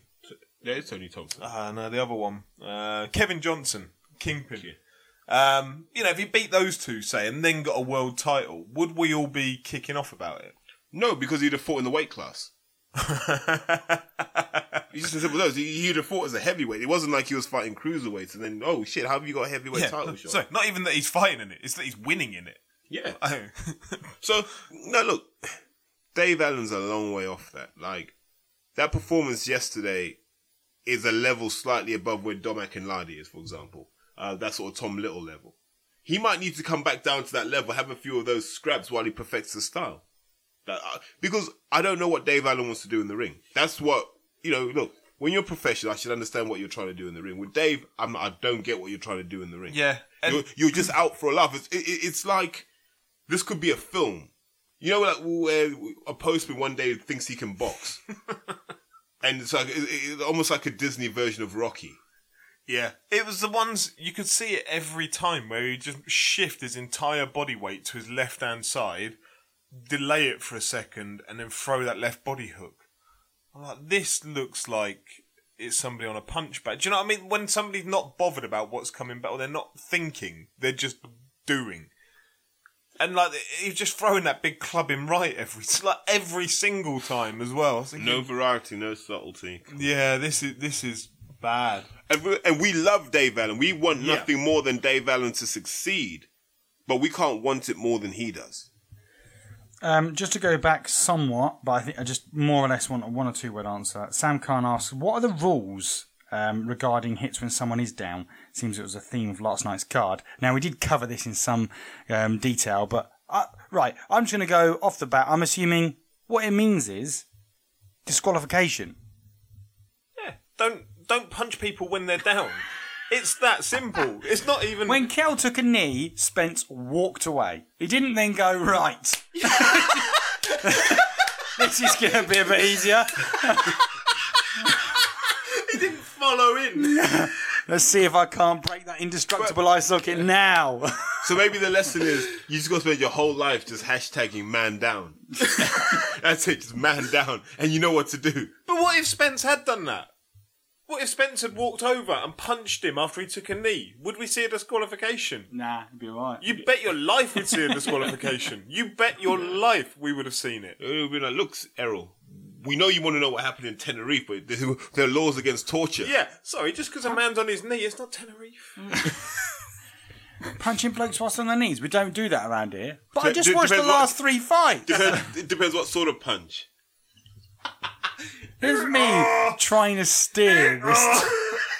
So the steering wheel's been disconnected from the two wheels either side of me, and they're just driving towards a brick wall. Right, Groves Chudinov. Groves finally realised his dream of becoming a world champion. Yep, greatest super middleweight out there. Um, was and Callis So I just want to relive the Callis moment Saulen of when he picked finally the title. Finally d- um, realised his dream of being able to chew his own lips off. Probably wishes he was dreaming now. Oh, I'm going to retweet that video at got some point during the week. Like, This wasn't sent to us, but I wish it was. Colo Andy P792 says, Was Kalle on powder? Absolutely or absolutely. um, oh shit. right, so yeah, Chudinov was hard as nails, wasn't he? Question for the pod from uh, Dynamite Dave McGinley. Yes, Dave McGinley. We need to give a shout out to Dave. Yeah. We do. Why? Because Dave's one of the people who demonstrated true loyalty to the podcast. Yeah. Yeah. I don't care if people listen. Fuck you, people. Fuck you.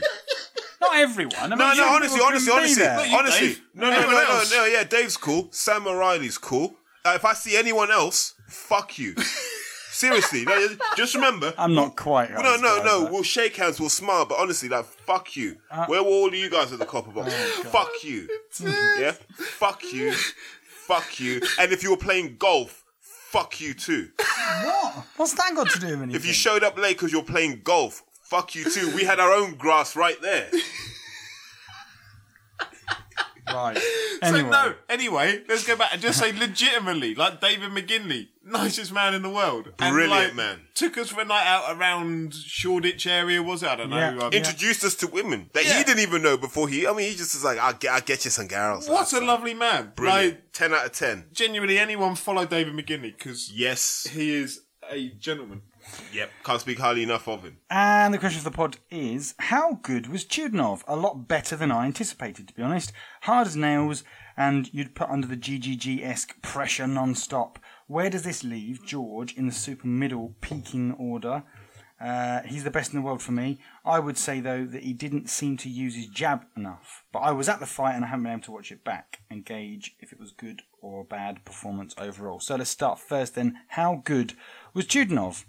Chudinov was what I expected. I, I, he wasn't any better or any worse necessarily. If you go back to the Chudinov that came over here and took apart Frank Buglioni in a Terminator-esque manner, in a manner that he just walked forward and didn't care what Frank Buglioni was offering him back. He just beat He- him he up. can't go backwards. No. That's what I found odd about him. He's like a shark. If he went back, suffocate.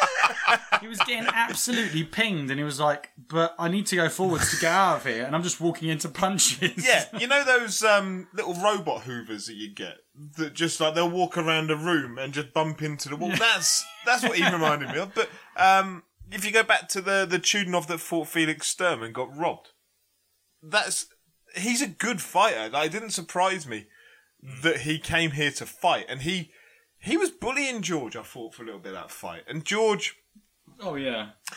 George was, I thought, almost a little bit scared going through rounds two, maybe three. I felt that that last fight, that last round was a gamble. Yeah. Uh, he just it was a gamble that paid off. That's what it felt Um, like for me. Nah. He's he threw everything. I reckon. No, no, no, no. hanging out. No, no, no. I, I can imagine, you know, you know, Shane's there, like, be patient, be patient. You, you're going to land. And I think that's the thing with George. He, he's got that thing that Wilder has of he's going to land. And when he lands, the fight will change. And so when he landed on Tudor, you notice, that like, just stiffened him up. He paused. Chudinov seemed to pause and just stand there like, Yeah. you know, he's very robotic.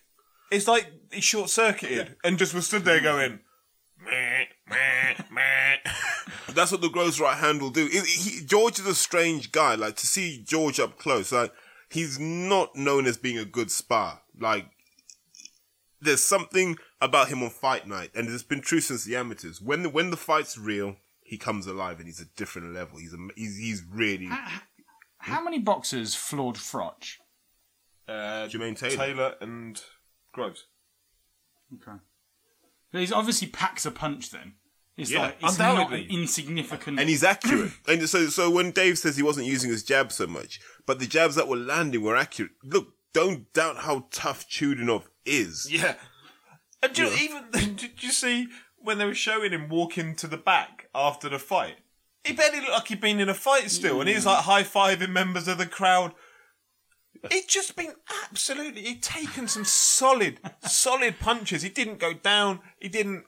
There was nothing about him that even necessarily looked hurt. He was just stopped because the ref was like, You're taking too many "This is shots. unfair." He's like, you're not actually Homer Simpson, are you? It was like 20 odd unanswered punches, and his head was getting snapped and twisted. oh, it was s- disgusting, but also really impressive as well. I was waiting to see sparks come out of him. But, but no, no, but Dave's right, man. Like, I don't, I don't know how you look past George Groves, and I think now that he's got that world title, you can expect to see an extra 20% from him. I don't know how you look past him as being top of the tree. I don't think DeGale is. I genuinely am worried that James DeGale's shot. Like, literally, I think he, or he's broken. Like, he looked a broken man. You know, Chris Eubank said it best, man. He like a horse. Like a horse. but, but- Jack seemed to just take him apart, didn't he? But Jack's a special fighter. Don't Don't because he's not flashy. Don't underestimate how special that man is. Um, I'm excited by young David Benavidez. I'm not going to lie to you. Wow, yeah. The way he What made to Medina. Medina. Remember when DeGale was like, oh, no, no, Geeks, look, look, look, Kooks, Kooks, Kooks, Kooks. nah, nah, Kooks. Nah, Kooks. Uh, Porky Medina. Yeah, Kook, Kook, listen, Kooks, Kooks. Porky Medina is world level. No one can hurt him. Nah. You know what I mean? If ever a man stopped Porky Medina, it'd be George Foreman, yeah? With a grill. And David Benavidez is like, okay. Did you see that seven punch combination? With the ropes. It was outrageous. So, so Benavidez is quite highly ranked in the WBA. So if I'm George, I'm like, can we delay that one? Um, I'd start to look across at all the other champions. To be honest, just for you, I'd I'd be looking at unifications now. I'd be waiting to see what the outcome of Callum Smith and Dirrell is. Yeah. Um, I'd see if Uncle Dirrell can get in there and uh, lay one out on Callum. On Gallagher, oh, please. I mean, there's a lot of people that hate him in sport right now. If he went in and chin Gallagher, all that hate disappears immediately. You're back to zero. I want to see Uncle Dirrell versus Callum. has anyone has anyone got his Twitter handle? Because that's my request. I'm a mate. After the fight, can you just chin Joe Yeah, Gallagher? because a lot of people dislike you right now, mate. But you could set it right. you could make it all right. Um, but I would be keeping an eye on that if I'm George Groves and waiting because it's not that far away. Well, he said that other night. He said that he's sick and tired of chasing people, and he wants people to chase him now. Yeah, but I mean that Callum Smith fight would make He doesn't want Benavidez chasing him. no. He really doesn't. And and people forget like Benavidez' older brother, I think, is Jose Benavidez Jr. And there's a YouTube video of him just giving Pacquiao a bit of a pasting and sparring. That whole family of they're a fighting family. Like, jeez, Can you run us through who the other title holders in that division? Uh, vacant Groves. Uh, so you got a WBO. Crikey, who's the WBO one? Right, I'll come Frank back Warren, to that. Frank Warren fighter, no doubt. no, no, Um, Is it actually Frank Warren? it's not good. No, it's not Kobarov. Why the fuck did I think it was Kobarov? No. So you've got um, WBC has been fought between Dirrell and Callum Smith. You've now got the WBA is um, George Groves. Groves. And then you've got the IBF is James DeGale. Um, wasn't Badou Jack the WBO? Have I made No, that? no, up? he was WBC. Oh, that's right. And then that's gone now because they drew. Uh, I ain't got a clue it is a WBO, which says a lot about a WBO because I didn't give a fuck generally about. Okay. Um, Matt Black asks, "Was last night worthy of pay per view? I paid for it, but now regret it." Are Sky and Hearn taking the piss? See, this feels like Matt. Have you ever listened to the podcast before? Because uh, we do kind of regularly rip the hell. I I know that these two hate it, but look, just my opinion. I thought that wasn't a bad. There wasn't. There was some good matches. Oh, the, at least. Um, I mind you, I didn't pay for it. I thought Groves And... There were two. yeah, two, yeah. yeah. So is that what we've got to expect now? For two good okay. matches, we have to pay additional to a Sky subscription. Is that because that's the problem? Is that you're sat there and like I'm not criticizing Yeah, you, yeah, yeah. but it's the expectation has been diluted so much that now we can say a bunch of um a bunch of Olympians like making their debuts on two or three fights, illegally beating up Latvians. Plus two okay fights for world titles yeah, is yeah. now deemed. That Fair was one. all right. Yeah, Yeah, Nah, fair one, fuck Matt. her. Um, that I tried to make that some sort of conversation. Sorry, Matt. Did you I find out failed. who the WBO champion? Gilberto Ramirez. Oh yeah. so irrelevant to the entire. Um, but then also Matt Black comes on. The second question: How do you calculate the best pound for pound? For me, it's everyone's the same way. Who would win? Now to do with who's done what. No, man, it's just you, who's your favorite boxer. That's all the pound for pound list is. Who are your favorite boxers? yeah, you can't. Look, you can't take Manny Pacquiao and put him in with Tyson Fury.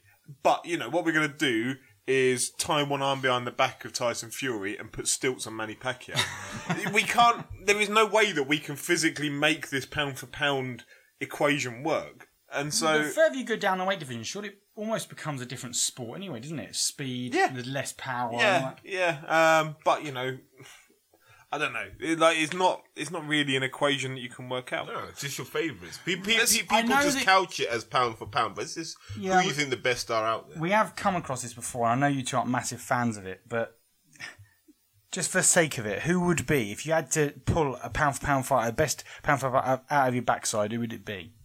Just to play the game, please, Terry. Lomachenko. Yeah, for me, it's Ward. Thank you. Uh, right. Can I just go back? Oh, yeah, Sorry, of course you before, we, can. Sorry, before go on. we go too far from the George Groves situation, um, I know we mentioned it earlier, but like that speech he did at the end of the fight, the one that Kalle Sauerland seemed to have like a, I don't know, like again his mouth was itching or something. I don't know. but that entire speech by George Groves, how amazing was it? Like he's just gone out there and he's won that world title, and the first thing on his mind is Edward Gutknecht and saying about you know every day I think about that, and every day Edward Gutknecht is in that hospital bed over in Germany. And we don't know if he's going to make a full recovery, and that must play on George Groves' mind all the way through. So when he's unleashing that like twenty punch combination to Chudinov, and Chudinov stood there in his face, like just blankly looking at him, how hard must that be for George Groves Yeah. to do that? And then for everybody that's absolutely mugged off Kell Brook saying that he's a quitter in like the horrible sense, because I said quit kind of almost carries two. Um, like there's a connotation to quit, and anyone that's saying it in the worst possible way, think about how hard it was for George Groves. You know, in that post-fight speech, he was almost in tears talking about it. He was pretty much in tears. And that's because a man is in a hospital bed because of what Groves did to him to get through to the end of that fight. George Groves never wanted to do that. George Groves will live with that for the rest of his life. George Groves will think about that every night when he goes to sleep. And so those, those people saying Kel Brook, you know, disgraceful for sitting down on his knee, just think about George Groves' face after that. And when he's picking up the world title, and it's for him and Edward Gutknecht. Which which raises the uh, question again, which is um, right, that particular fight. I've seen nothing to suggest that Chudinov's come off with any serious injuries, but should the fight have been stopped earlier just because Chudinov wasn't falling over? because he no, got no, uh, the- there wasn't like that Gutknecht fight went on for rounds and rounds, similar to the Blackwell fight. Went on for rounds and rounds of a sustained beating. That was one round of a beating, to be fair. Like, And that's that that. But that, you like you say, twenty unanswered punches. Yeah, but they were quick punches as well. A lot of it, like twenty punches, probably finish, happened yeah. in thirty seconds. Yeah, he went for the finish. So sometimes when you go for the finish, you just want to throw that many punches. Refs like stop. Yeah, even if you chuck the towel, it's probably not going to be seen anyway because the rest concentrating on you know Groves and Chudinov. He's not looking for a towel necessarily. You'd have to be a pretty good launch to get it in between those two. um, so no, I don't. I don't hold his corner, you know, culpable for that. My warped sense of humour is like, he's not going to see the towel. Quick, put something in the towel to weight it so you can threaten the ref's vision. They throw it and it hits Chudinov in the head as well. right. Jack Blair asks, I've started wondering about Fighter of the Decade. It's only two years away, but no standout name. Who should be in the discussion? Can I just say before we like Terry, you give us some thought whilst I quickly give this to uh, Jack Blair. Jack Blair is a guy behind the boxing promoter game. I don't know if you've seen this advertised on Twitter. It's a Apple game I think they're working on. He gave me a, a demo for it. I think if you get in contact, I think it's called the boxing promoter. I might be wrong. I'll have to have a look in a minute. Oh, you so you're getting freebies now? No, I'm not getting freebies at all. He's, he's just giving me a, uh, a login for like a trial before it goes out live on the App Store. It's really good fun. If I, don't, if I Um, don't get if I don't get a login, it's getting slated at the Seven Wolves, you want to get in contact with Jack now. Um, now. Um, but no, it's a really good little app, and it's good because there's a huge void in like boxing stuff on phones and whatever. And it's like it's a football manager style boxing game uh, on your phone, and it was good fun when I played about it. So good luck to all of them that are involved in doing it, and uh, yeah, it's a good little thing. Back to his question. Yes. Um, what he asks is Fighter of the Decade. Who should be in the discussion?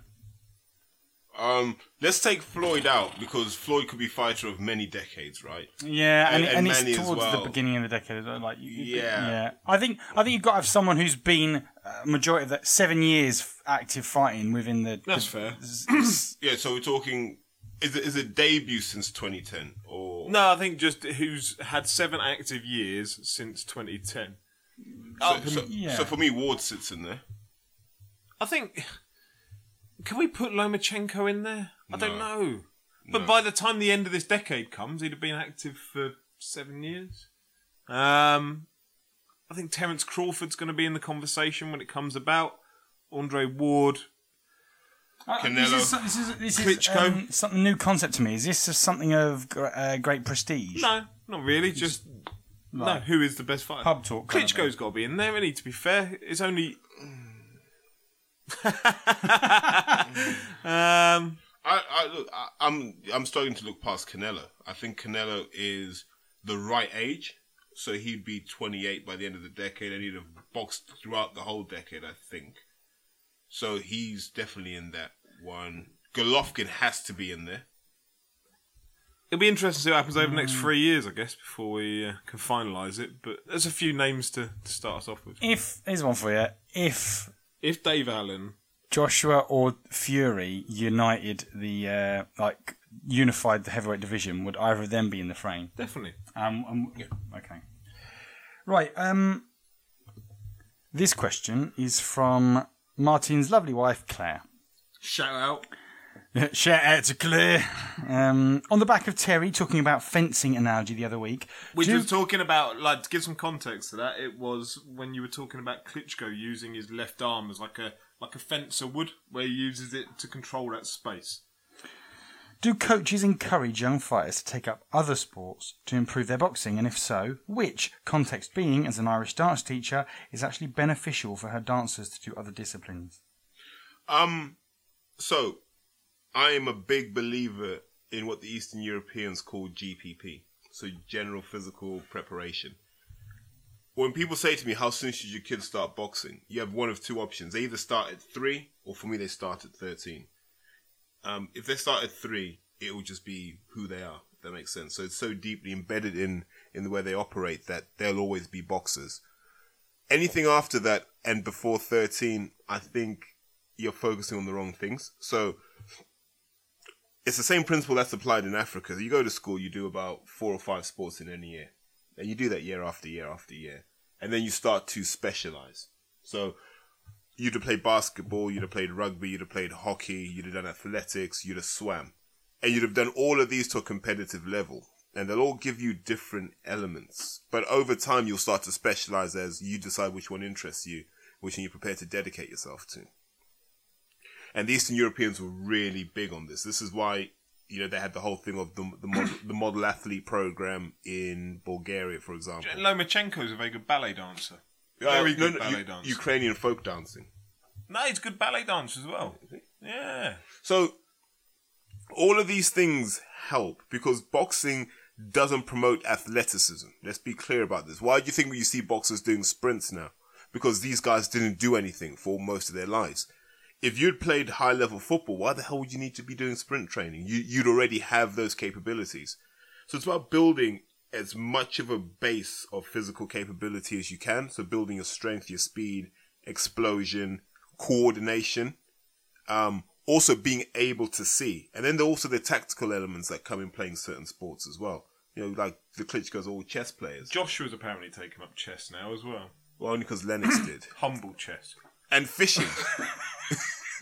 Humble chat. so so I'm I'm a big proponent. Like whenever I meet whenever I meet a kid and a mum says this kid's done eight or nine different sports, I'm happy because I know a lot of the basic skills will be there. So, are there any particular ones that you look for, like that stand out as being, oh, you've done rugby, or you've like the explosiveness of a rugby? So so rugby not so much so. I think rugby sits in that boxing category where you can come to it from any sport and be good. I don't think you can come out of it and do any other sport. It's too specialized. So I look at stuff like if you're a cross country runner, I'll take that. If you're a sprinter, I'll take that. If you're a gymnast, I'll take that. If you're a dancer, I'll take that. Basketball, take that hand feet coordination. All the ones that promote the things that are desirable in boxing, hand eye coordination, speed, explosive strength, um, all those things, because everything else I can teach you. So if you look at the GB setup, they have weights and they have well, other manner of different supplements and stuff to get you strong and all that sort of stuff.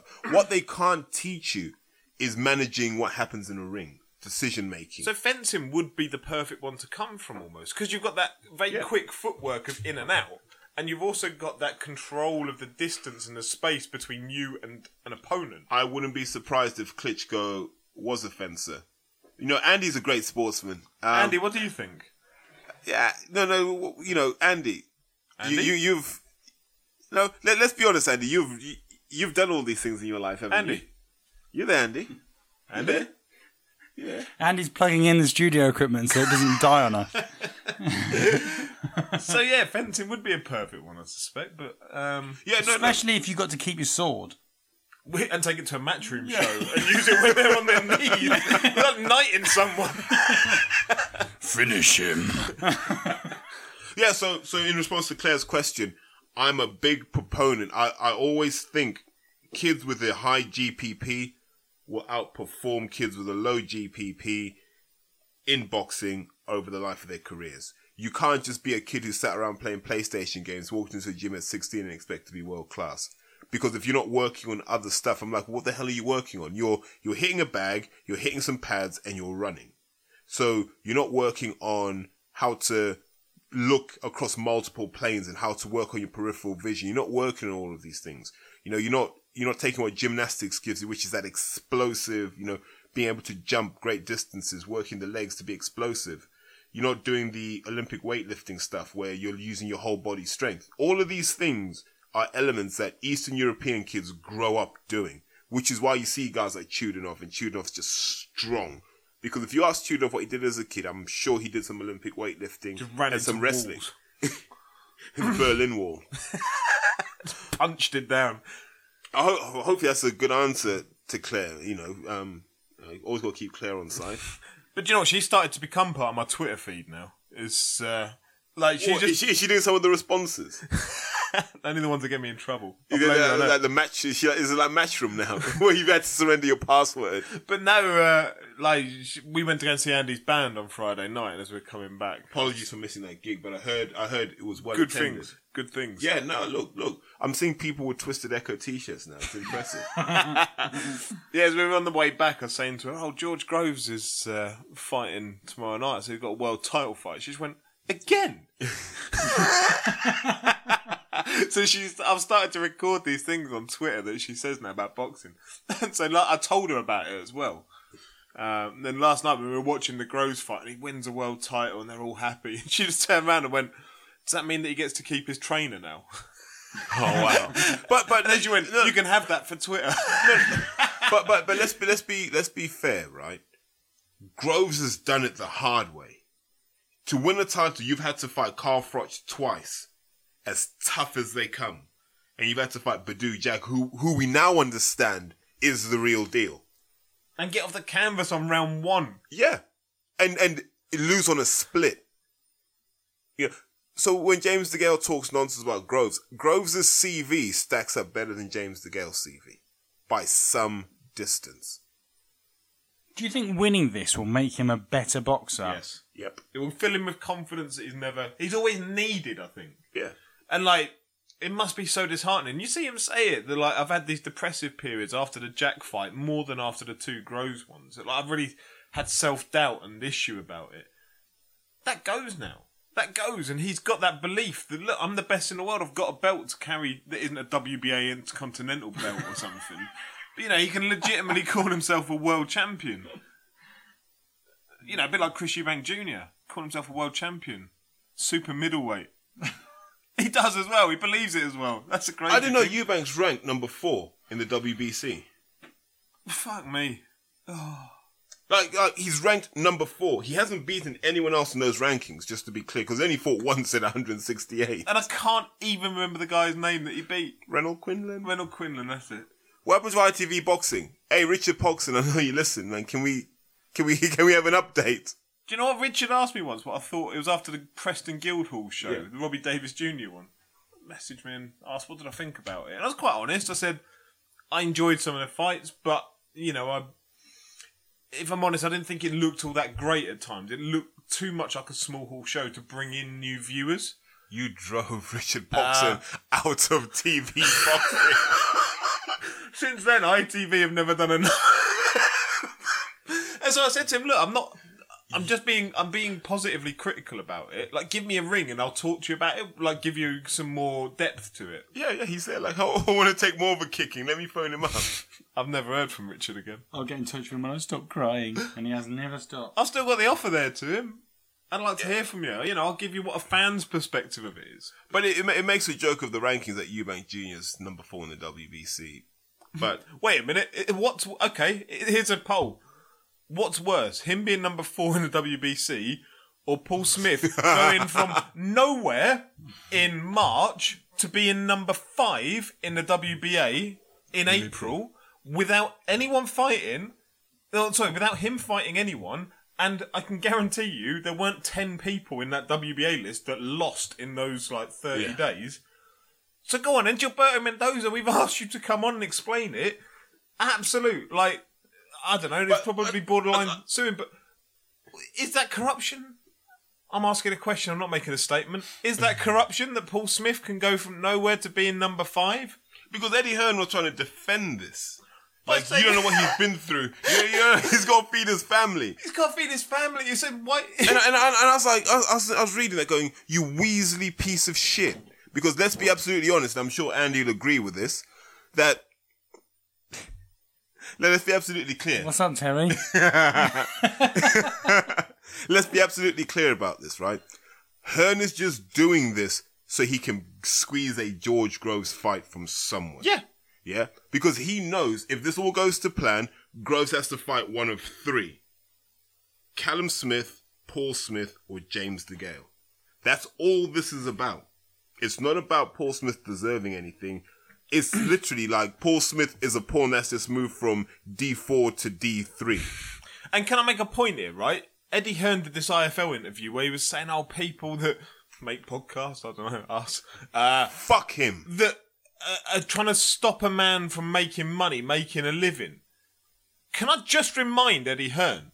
Paul Smith stopped himself from making a living because he got fined against Andre Ward for being so fat and over the weight that the money got taken off of him. He did it himself. He doesn't need us to stop him making money. And wait, wait, wait, wait. And on that subject of making money, the purse Hearn negotiated was so low that Andre Ward gave him the money back. And you can sue me if you want, but there's proof. Yeah? The purse was so low that Ward said, you need this more than I do. And he did give that money back. I know he gave that money. Yep. So, Ward's wife said it. so look, I, it's slightly harsh on Paul Smith, but it's not Paul Smith's fault. Let's be No. clear about it. And we've been very facetious saying about all this stuff. The fact is, it's WBA's fault. And how have the WBA... Like, they haven't just picked Paul Smith out of there. It's not an admin error. There is something that has gone on that has led to Paul Smith going from outside of the top 15 to jump into number 5. Now, Paul Smith Jr. is promoted by Eddie Hearn. So, where do you think the influence comes from that Gilberto Mendoza just suddenly magics Paul Smith Jr. to be number five? Wait, wait, wait, wait. And also, and also, just magicked the WBA super title to Yes. be available for Joshua Klitschko. Ignored all the rankings. Well, and also it was available for Groves Chudinov because the regular is going for the Zeuge Smith fight if that still goes ahead. I love the WBA because we always talk about rankings, but rankings to them mean absolutely nothing. Yeah, it's banter, isn't it? Yeah. It's just banter.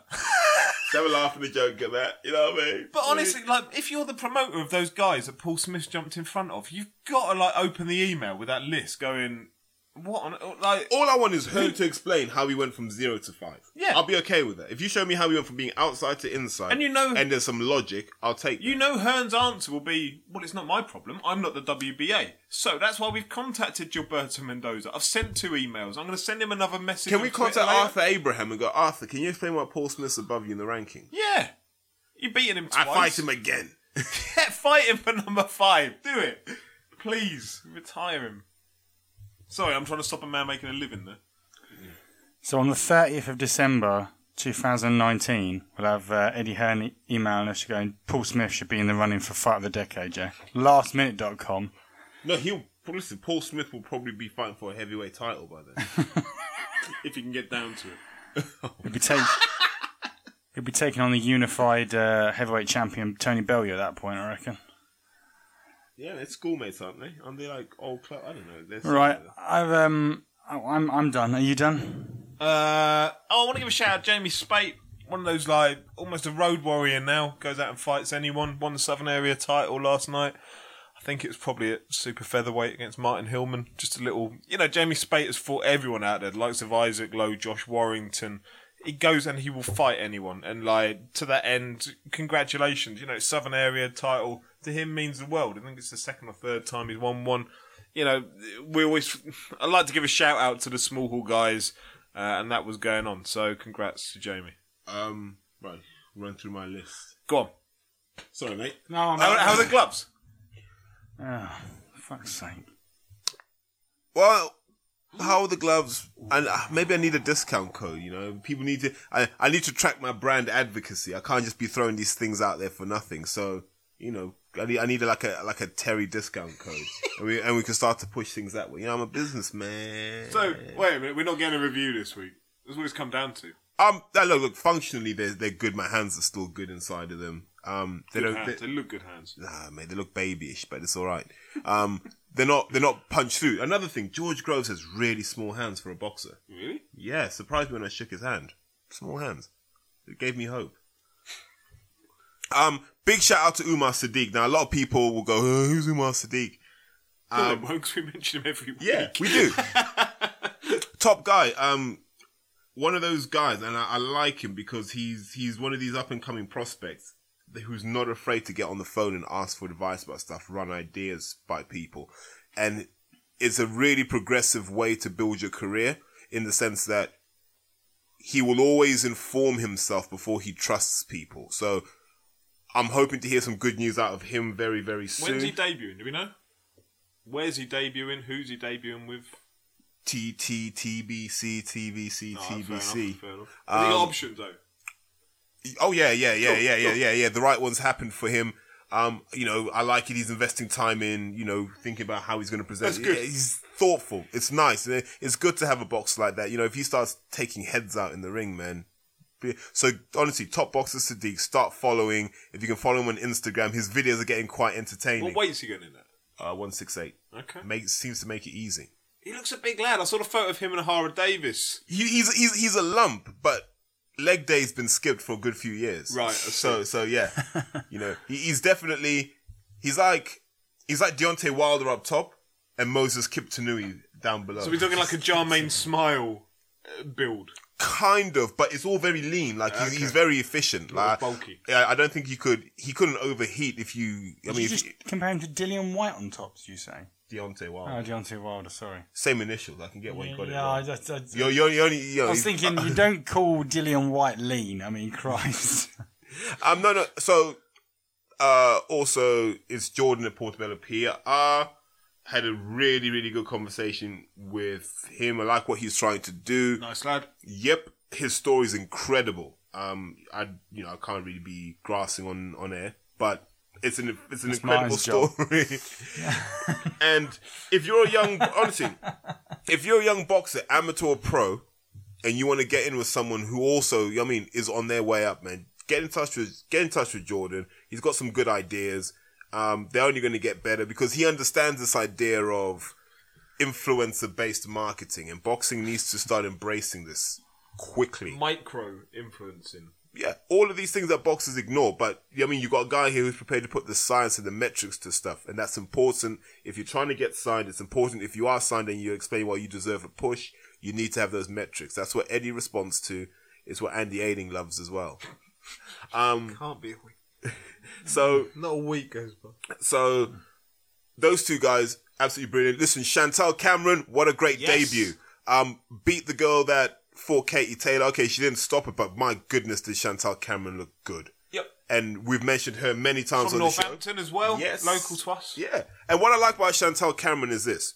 If I look at Nicola Adams and I go, if, if there wasn't female boxing, Nicola Adams would be playing football for Leeds United or something. You know, if Katie Taylor wasn't boxing, I imagine she'd be Irish dancing champion or something. If Chantelle Cameron didn't box, she'd be beating people up outside a shopping centre. She's just that sort of character that loves to fight, and that's That- why I like her. That's not an indictment on her as a person. No, by the way, it's just- I've interviewed her and she's Yeah. a lovely girl. but she just loves to fight.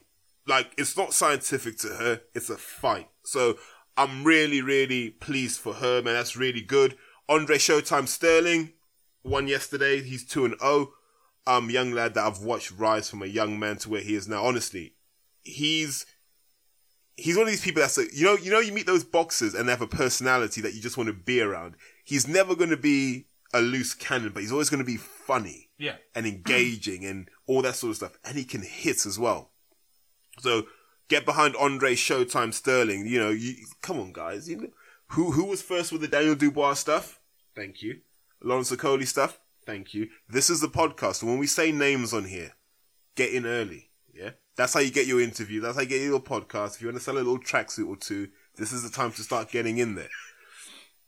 Big shout out to Courtney Bennett, Honor Lauser, Jerome Campbell, and the rest of the Islington guys who flew over representing London to box against Germany, uh, Munich, sorry, and came away with six wins, three defeats. But that's a good performance. So Courtney and Ola both won, guys that I've trained.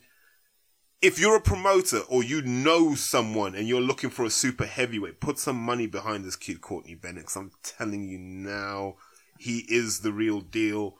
Ola's the real deal as a middleweight or super middleweight. You know, let's all just get involved in this.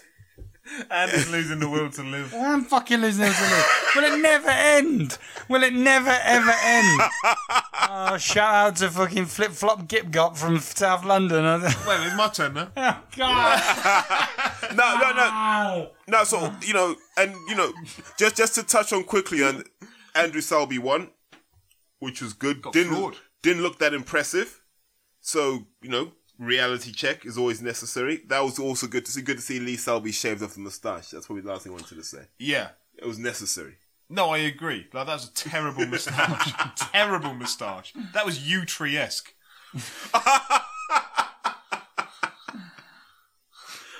Are you sure you're 16?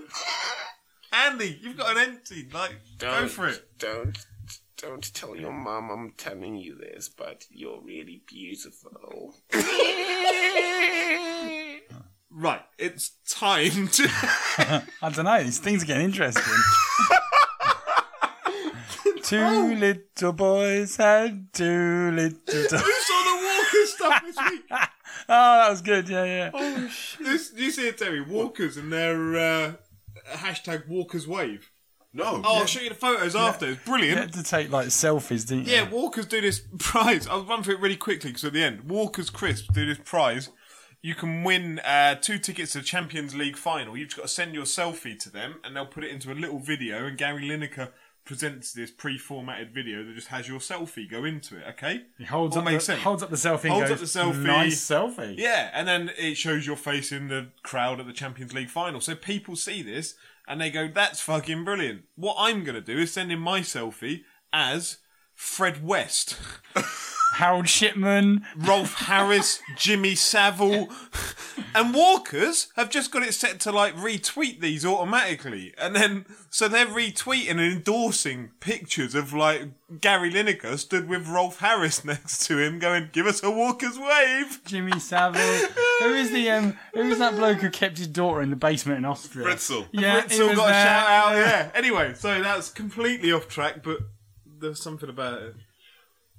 That's it. Cheers, guys. Um, as always, keep in touch. Obviously, if you don't retweet, Um, Terry will come and hunt you down yes, and, and kill every- you in your sleep. Everyone follow the lead from Dave McGinley because I'm going to start naming names at some point. You know, when I get to like 4,000 followers, influencers, I'll start naming names. Oh God. Well, thank you very much. Uh, I'm going to go and hang myself, and uh, we'll see. Oh, A little bit. All right. How long is it? oh this? no, no! I just do it for a little while, How and you long know, is this one? what the old asphyxiation? Yeah, Uh, asphyxia away. who was it that died of that? It was Paula Yates' husband, wasn't it? Uh, Michael Hutchence. Hutchence. Michael Hutchence. Yeah, a little asphyxie wank, and Yeah. they all went wrong. Can't beat him, mate. Ding. Nice way Ding, ding, to ding, ding, ding, chill out after a stressful s- one of podcast. a kind. We've gone too long. Turn it off. Yeah. Yeah, cut it. Cut it. Cut it. Cut it.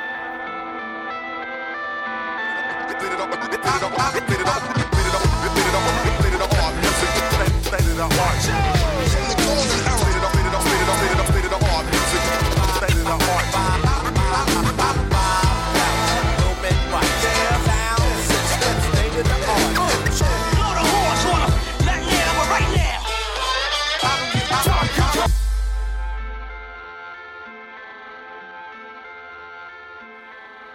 Stop sniffing like Calla.